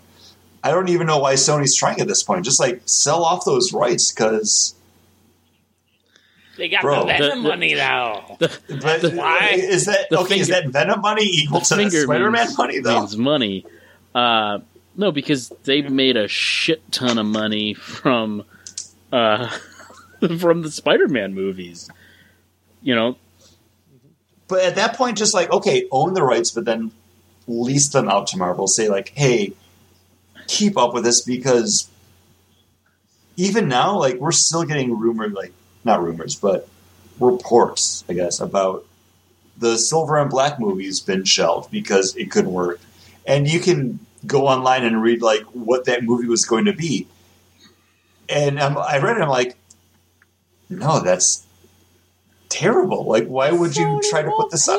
The money. The Like- But- yeah, but it is it is like Silver Sable is a character that nobody should remember. So why? Oh, I, I, I am a comic book fan. I don't think I need to prove my cred after you know eleven years of doing this podcast. I know so little about Silver Sable, but everything I know about her is from that '90s like Spider-Man uh, cartoon. She shows up in the 90s Spider-Man cartoon. I think she shows up in like the Ultimate Spider-Man video game. I think she shows up even She's in in- the yeah. Ultimate Alliance video games, like either part one or part two. Like she's a like, so she's pushed into the mainstream for some reason, even though she's like a mercenary with a heart of gold. Like uh, She's like a D level Yeah, character. I and- Like, yeah. you know the name, but like And you the don't better- care about it. The be- she's not as cool the better as character is Yeah. Black Cat, and just do a Black Cat movie, Yeah. not team her up with Silver Sable that nobody cares about. but also you at can't that do point a too, Black though. Cat movie without everybody being like, it's Catwoman. But I think at that point too, you can't do a Black Cat movie without it being a Spider-Man movie. Right. Like it's just I I like Black Cat as a character, but I like Black Cat because I like Spider-Man. Right. Without, if she's not tied to Spider Man, then it's a black, it's a uh, Catwoman movie. And people will just be like, I don't understand what this movie is. Like, uh, where's Batman? Where's Spider Man? like, half the fan base will be, hey, where's Batman? Half the fan base will be like, hey, where's Spider Man? so you got to team her up with somebody, somebody, I think. Yeah, but I mean, But I wish there was more. I wish there was more to the character. and here's and here's the thing, it doesn't But even need in to. the 90s it doesn't need to be a movie. That's the that's the problem. well, I think there's enough there. There's enough there, but it needs to be alongside Spider-Man. Like it, Yeah. those characters work so well together. Like if you don't have Spider-Man in it, you're just telling a story about a cat burglar who likes cats, and eventually will become like the head of organized crime in New York City because the Kingpin's gone. Oh, you're tying back into Marvel, so at that point, But even then, you it. could you can have uh, not Tom Holland, but have uh, Garfield as the Spider Man in the in the movie. Because I mean, I'm sorry, you said Garfield. I thought you meant the orange cat. Oh, he loves lasagna. but like at least then you have you can put it in a different universe with a Spider Man. Nope, John. Sorry, you already sold me the the biggest universal crossover with And Garfield. Black Cat. Black Yeah. cat, orange cat. Boom. But I got anyways, Why- uh, to get back to the movie we're talking about, not the movie we want to talk about. why are you about. stealing all these diamonds? I have to buy a lot of lasagna. Why are you stealing all these episodes? I hate Mondays. uh, so sorry, guys. New inside joke. Why are you stealing all these diamonds? Um, but this is finally going to bring us to really like the big moment of this movie because our teams have been assembled. Everyone's meeting at this airport in Berlin because we didn't even talk about uh, Hawkeye coming back bringing Wanda back into the fold, and then everyone. Well, then, then also Hawkeye bringing in Ant Man because yeah, Paul Rudd's in this fucking movie, guys. Yeah. Um, and then again, Paul Rudd, as soon as he pops up, just a light at the end of the tunnel. Like, thanks for thinking of me. I'm shaking your hand too long. Like, Paul Rudd just He grabs his I arms too. Ugh. Yeah, because apparently there's whole like Chris Evans bicep porn in this movie. Like the whole Oh, like, well, he's like he's holding pulling down the helicopter. helicopter. Like he injures himself because he's pulling against the crane while holding onto the side of the building. Not an IMDb fact. It might be an IMDb. It is fact, an but IMDb fact, and in fact, Chris Evans says he like was like just lifting weights the whole time right before that scene, just so he could be as like ripped and like had the veins showing as possible. Uh, And what I was gonna say is he wanted to be shirtless in that scene, but they're like, we we don't know how to make you shirtless. Just, IMDb fact. Uh, apparently, the costume uh, director sent him in wearing a coat, uh, like a large coat, to film that scene, that whole scene of him chasing him down. And they had to like tell him to go take off the coat and come back in like a like a short uh, white t- like tank top, T-shirt? not tank top, but regular uh, t-shirt, but a short like one that is like three sizes too small. So they had to run out and like damn, three sizes too small, and that dude's still like really big. 'cause, Yeah. like, Like, he's huge, and they had to like go out and find a T-shirt that like just like would show off every bulging muscle. Uh, like, so when, so that's like when Paul Rudd grabs up arms is a little bit of that kind of callback. Apparently, it's like an inside joke between everybody on on on on, on film. but I I do like the fact because literally the end credit scene that we got from Ant Man is in the middle of this movie, where you have um, Falcon and uh, Steve alongside Bucky. Falcon knows a guy. Literally, they just took the scene and then transposed it into the end of Ant Man. But who I- wouldn't show up if Cap asked for help? Oh no, I'm nobody. And if Captain America asks me to help, I'm like, yeah, okay. Uh, You need some IMDb shirts folded? Okay, I'll I'll do that. Ready for IMDb fact? Yeah. wanted uh, Evangeline Lilly to show up as the Wasp as well. She was pregnant at the time of filming of this, though. So that's one of the reasons she doesn't show up as the Wasp, and also they wanted to hold back that for Ant Man and the Wasp. I'm okay with that because I don't really like her until Ant Man and the Wasp. Uh, you know, but she's a, one of the big things was like she's an original Avenger. Why isn't she in an Avenger movie? Like this was going to be their way to do it, and then they also decided eh, we got enough characters now. Yeah, Um, again, Avengers 2.5. Like, there's a lot happening in this movie. I get it. They shot all those scenes with uh, Chadwick Boseman being Black Panther, like setting him up to be like that villain B, not quite villain, but also you know antagonist to Captain America, not knowing whether or not they would get the rights to Spider-Man. Like, and then once they finally did get the rights to Spider-Man, they're like, no, all those scenes were great. We don't want to cut them, so they don't. And they No, just like you shoot can't, live with Spider-Man. You can't cut them because they're great. He's fantastic. Yeah. They they turned out so well. They're like, no, we're just going to have this be the longest Marvel Cinematic uh, Universe movie thus far. And that's okay. Um, man, I'm Another one? I'm getting like we've been talking for a minute, so I'm getting kind of thirsty. All right. Do you guys need you needed a drink? Yeah, yeah. We're only halfway through this movie, by the way. Uh, yeah, I'm having a beer from Resurgence. I mentioned it earlier. This is part of their Kegs and Eggs from June 2020, and this is their double dry hop surge with cashmere.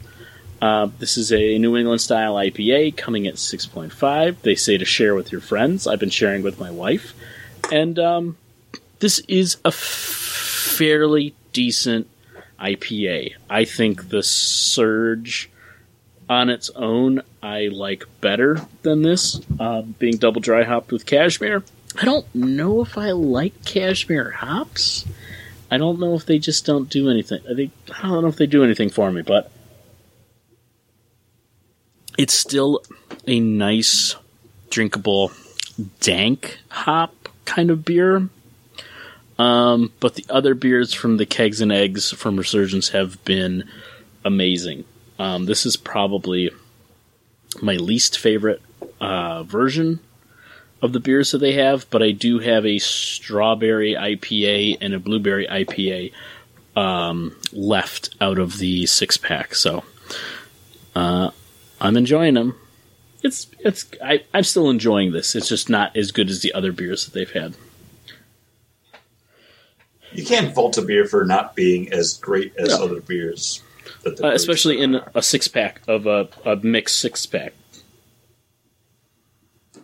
Paul, Well, you had a margarita, I think. Yeah, it was. I uh, made a margarita, and this is with uh, some El Tesoro uh, tequila, the Blanco, because every margarita should be made with a Blanco, a non-aged uh, margarita. If you make it with an aged margarita, or a reposado, or a, an año, I'm sorry, I am very white.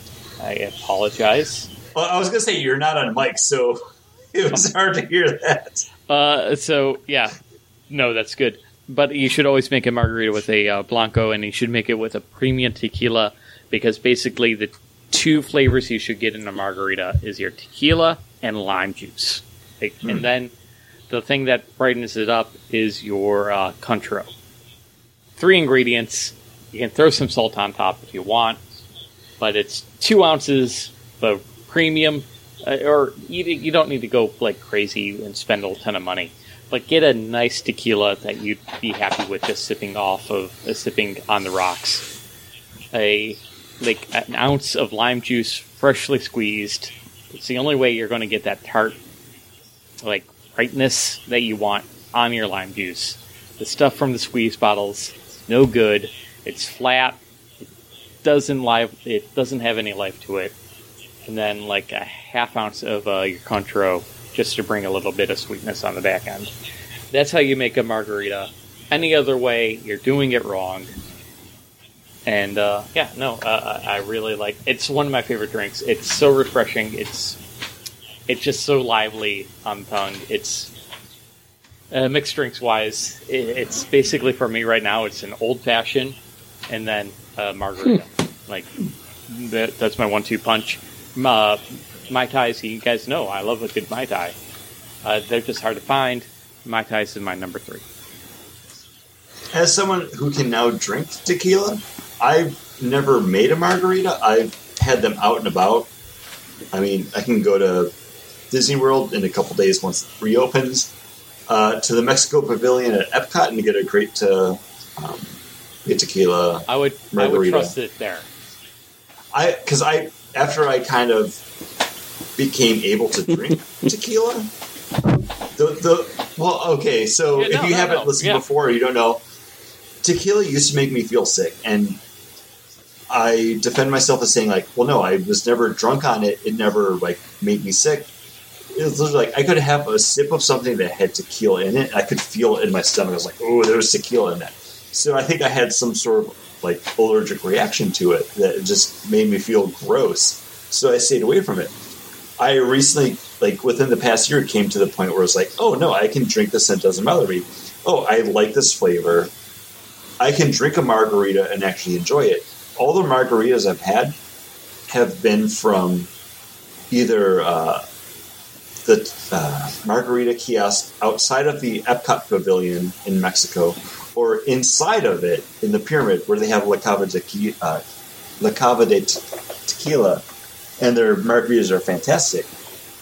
Or from something like Mas Agave or the uh, Cigar Chris, City. you're only allergic to Jose Cuervo, and that's a good I- thing to I- I don't know allergic that. to because it's bad. I don't know. Jose maybe. Cuervo is not a good tequila. It's not.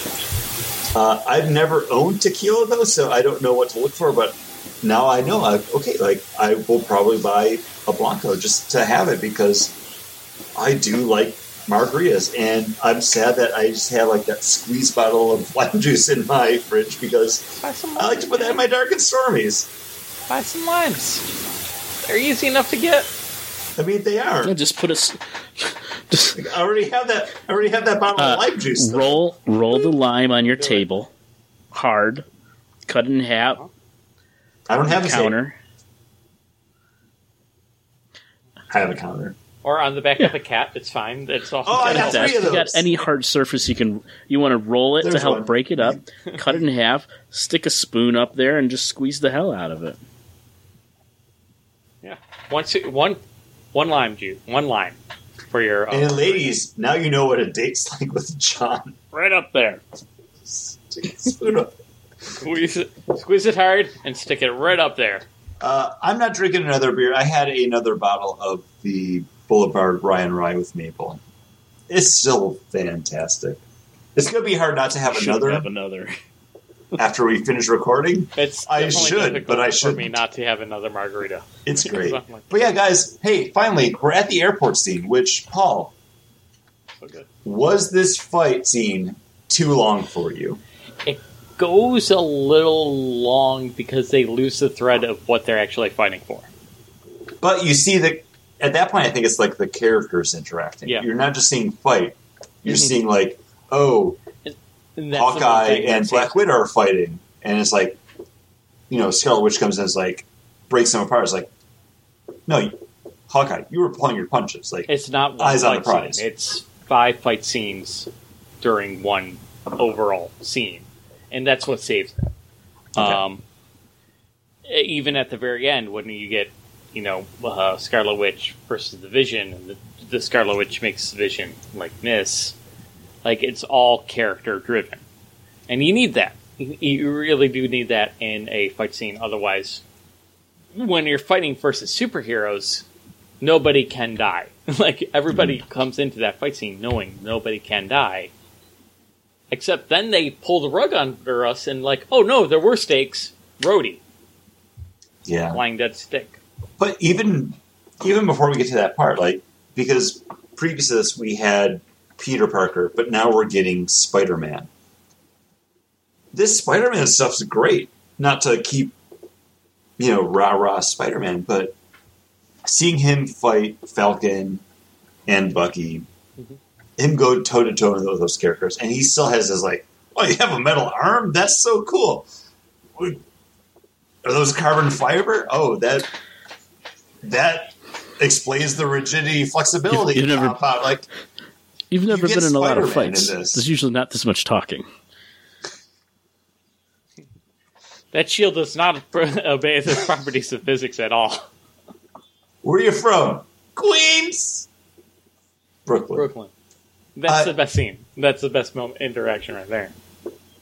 Again, Marvel just got this character back, and then in 20 minutes made a better Spider-Man movie. I think than And Sony he's- has. And he's in I 15 love minutes. Spider-Man too. Like, but I would. no, is just that the, like the time, official count? He's not in a. He's not. Oh, okay. I thought you had In a lot IMDb numbers. If Um, if it was an IMDb number, John would have won like this. That's the waving of the hand in a rainbow Oh, caption. gotcha. Do it. Uh, but yeah, like so much of this, even after we get uh, Spider Man and War Machine taking out a now we know exists giant man. Because you guys ever see that old movie, Empire Strikes Back? Um,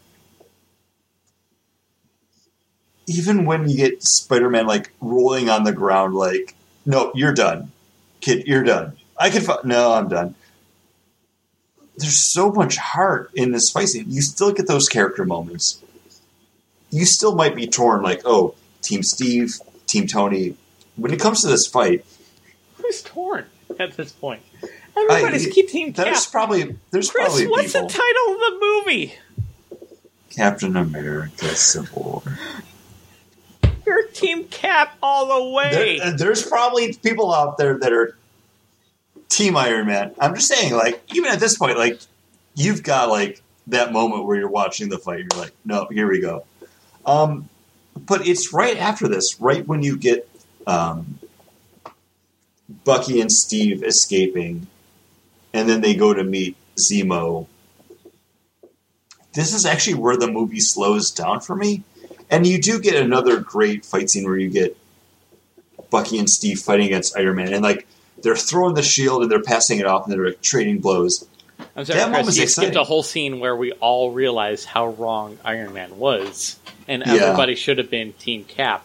I'm sorry, I completely forgot about that scene because I was Team Cap the whole time. So it's like, oh yeah, redundant. Hey, hey, Team Iron Man people, guess what? Uh, he's going to visit the raft and see where his plans all uh, end up, and that's everybody in prison. So But therefore, um, ultimately, didn't even write that down. But yeah, the raft is a complete lift from the Civil War comic books, where Tony and Reed Richards design a superhero prison in the middle of the of. comic books, it was the negative, uh, the yeah, Was it? the negative zone? Not negative. There, there was a yeah, the negative. Zone. there was a raft prison that was like in the middle. Yeah, the raft. It might have been like a Brian Michael Bendis like Yeah, Spider-Man that's thing. Then. that's the uh, Okay. Brian Michael Bendis Avengers thing. That's where yeah the villains are, but It's like the, Electro some and, like, some other- That's where, like, Purple Man. and, and Daredevil gets Is sent he- there. Matt Murdock. Yeah. Uh, yeah, I skipped that because just to wrap it up, Yeah, we yeah, finally get like the meeting of the hero, like heroes, Tony and Steve with Zemo, and it just turns out like this was all just personal. There was no like big ultimate like payoff. It was just no like you ruined my life. Yeah. I'm ruining yours. Like that's what it all comes down to. Tony's so smart. Like, just, he can't he like process that Winter Soldier was brainwashed? Like, can't he, He- get that? He he can, but he does. There's even a moment where it's like he killed my mom. yeah, but still, still, He he killed my mom. Like right. he saw the video of Bucky strangling his mom in their like Oldsmobile. Like that's you can't just say like oh he was brainwashed. Like no, like you're face to face with the And he already said, your like, when they left for that, that like they left in that car, it was a like a really pivotal time for him. It it meant a lot to him because he didn't tell his dad that he said he loves you. You know, he was kind of arrogant to his mom, like. So that moment in time means a lot to him, and then S- Steve, who was his friend, has been fighting him this whole time. He chose Bucky, and Bucky's the dude that killed his parents. Like, he's got a lot on his shoulders, Yeah. and it's that scene when Johnny Storm dies, and the Hulk takes the thing out there and lets the thing punch him. You know, like he just met his mom's killer. And he needs to hit somebody. Yeah. He wants to hit that guy hard. He's No, and uh, in the first Iron Man movie, at the uh, scene where right before he says "I am Iron Man," that like press briefing in Iron Man One, he even says that I never got to, I never said goodbye to my father before he died, and the whole barf system is to like let him relive that moment in a way that's easier for him to emotionally digest.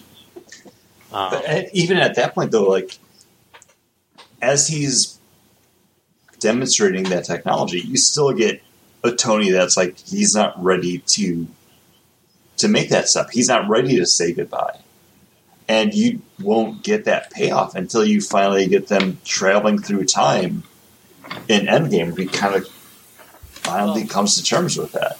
well, also in the barf system, it's not real. Like, It's not real, but It's like he knows that okay, maybe if I say it fakely, it'll feel real enough. But he also knows that it will never feel real enough until Yeah. until that moment. It's because it's real, and then it's it is real at Endgame, but he even he mentions even though it's fake stolen technology at that point, um, you know he's spent you know so many millions of dollars for that kind of like catharsis, and he can't bring himself to do it. Um, well, I At this point, you're still seeing- bring it myself to do it if I knew it was all fake and for show. You know, I, I think that plays a little bit into it. Maybe It- it- maybe you don't think feel it like plays it. I mean, it could be ego at that point because I think the Tony that you're getting in this movie is going to be different from the Tony that we wind up seeing again later in something like Spider-Man: Homecoming or Infinity War, or then ultimately, finally in Endgame. Because ultimately, like, at that point, the whole Marvel Cinematic Universe has just been Tony's story arc, and you're just seeing a bunch of other characters until that point. Uh, I'm trying to think if I have anything else written down here. No, because the next thing that I have written, uh, we finally get our Stan Lee cameo at the very end of the movie. And it wasn't until the end where I was like, oh, where was Stan Lee in this? And then you get him as the FedEx delivery man bringing the package to Mr. Tony Stank. But again, like this is after you already get Rhodey falling from the sky.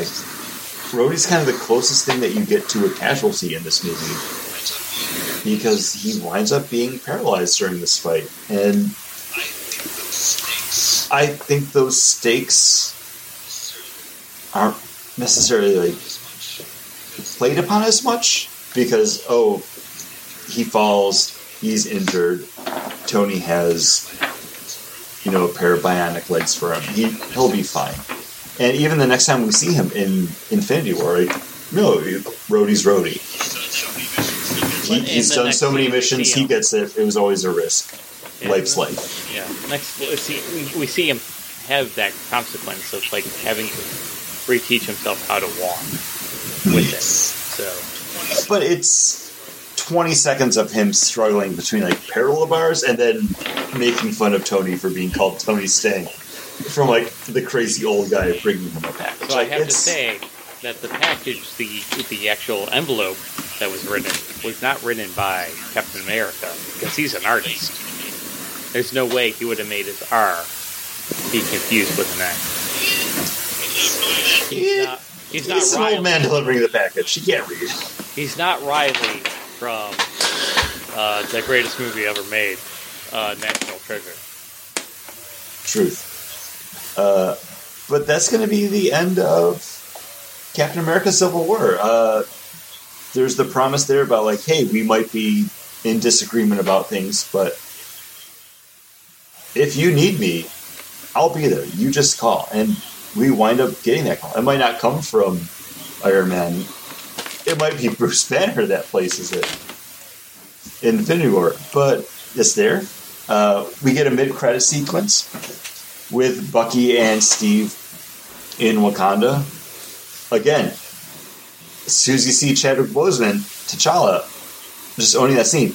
Oh, if they find out he's here, they're going to come for him. Let them come. Bam!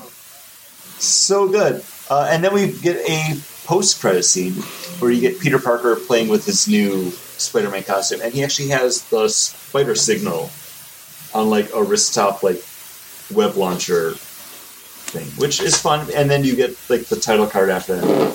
Spider-Man will return because oh yeah, these characters are always going to come back as Marvel. Planet. But guys, Yeah, and like the Spider-Man um, signal, it's more like a like an app.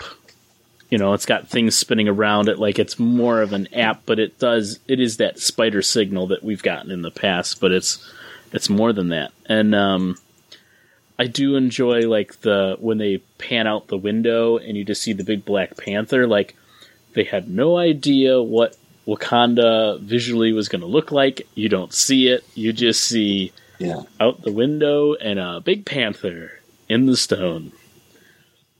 It, a lot It of filmed in. Argentina. IMDb fact.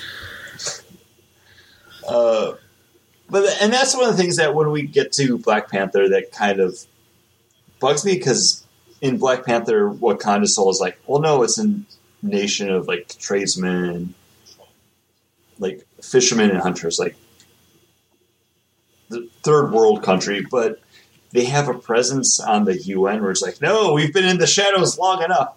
You get that moment at the end of Black Panther, and it's stronger, but in Civil War, it's like, no, it seems like they're already an established nation at that point. And that's kind of like the Civil War, Black Panther disparity that bugs me because I think they're very two very different movies, um, and that's to the disservice of Black Panther. But we'll get there, guys. Rankings, and I just want to say because I looked it up, Captain America: Civil War is the eighth highest grossing Marvel Cinematic Universe movie. Um, number eight, it's behind Iron Man 3, Captain Marvel, Age of Ultron, Avengers, Infinity War, Black Panther, and ultimately Endgame being number one. Uh, that's just for money, though. I just want to know where you guys think it places on your top lists of favorite MCU movies. Uh, it's my number three. It's going to be Winter Soldier, Age of Ultron, then Captain America: Civil War, original Iron Man, the original Guardians, the original Cap, then the first event, the Avengers movie, Ant Man, Iron Man three, Thor: The Dark, uh, Thor, Iron Man two, Thor: The Dark World, and then the Incredible Hulk being released. Uh, I also put it as my number three. So I have Winter Soldier, Guardians of the Galaxy, Civil War, Avengers, Iron Man, Ant Man, Ultron, Iron Man 3, then Captain America, but I think. I actually think Captain America was over Iron Man 3. Um, I know we had like a little technical glitch where things got jumbled around um, during the last one. Uh, I, I don't think so. I think you put Iron Man 3 because I was surprised when you guys put Iron Man 3 as high as you guys did. Thor, Iron Man 2, Incredi- Incredible Hulk, and then Dark World. Uh, Paul, since I think you're editing, uh, Yeah, this yeah. is my number one.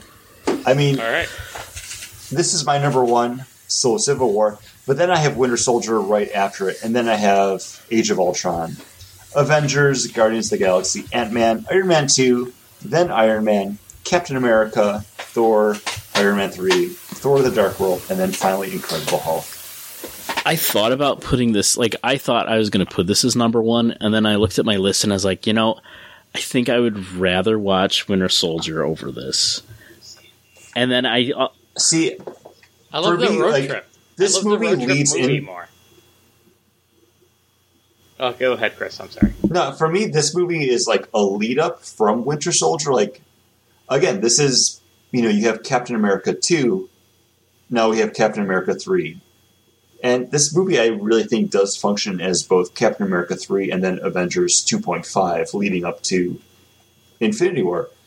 I, and that that's why I put this movie above, you know, both the last Captain America movie and then the last Avengers movie because it draws so much from both of those threads and is still able to function as a movie on its own. It, it works as a sequel to both of them and it pushes so much forward too. Like that's it's great. Like because it has everything that I liked from Winter Soldier, but more. Are- Are we decoupling Infinity War and Endgame? Oh yeah, they're they're two different movies. No, but who watches one without watching the next one? Like right after. Like it's the same experience. Uh, well, we do because that's how we have to do it for the Great Marvel Movie Ah. Retrospective. Because after we talk about Infinity War, we have to talk about Ant Man the Wasp, Captain Marvel, and then we get to Endgame. never go to the theater and watch Captain Marvel and then go right into uh, Endgame. It's too weird of a juxtaposition of uh, motion at that point. Because you have a fun, bright Captain Marvel, everything's great, and then you go into Endgame, it's like, no, the world's awful. It's 2020. Well, Paul, that's on you as a movie watcher, and it's on you as a listener to make sure you rate and review us over on your podcast streaming app of choice. Reach out to us over on the Facebook or the Instagram or the Twitter. We're on all those things. We might not respond to them, but hey, we're there. Make your thoughts known. Email us contact, or no, baconboardcast at gmail.com. We have a different email. Forget that. Don't check it. Sorry. Uh, but yeah, we do what we do because we love it. Hopefully you love it too. And the Russian bots really love it. Oh, yeah. They send me so many sexy emails.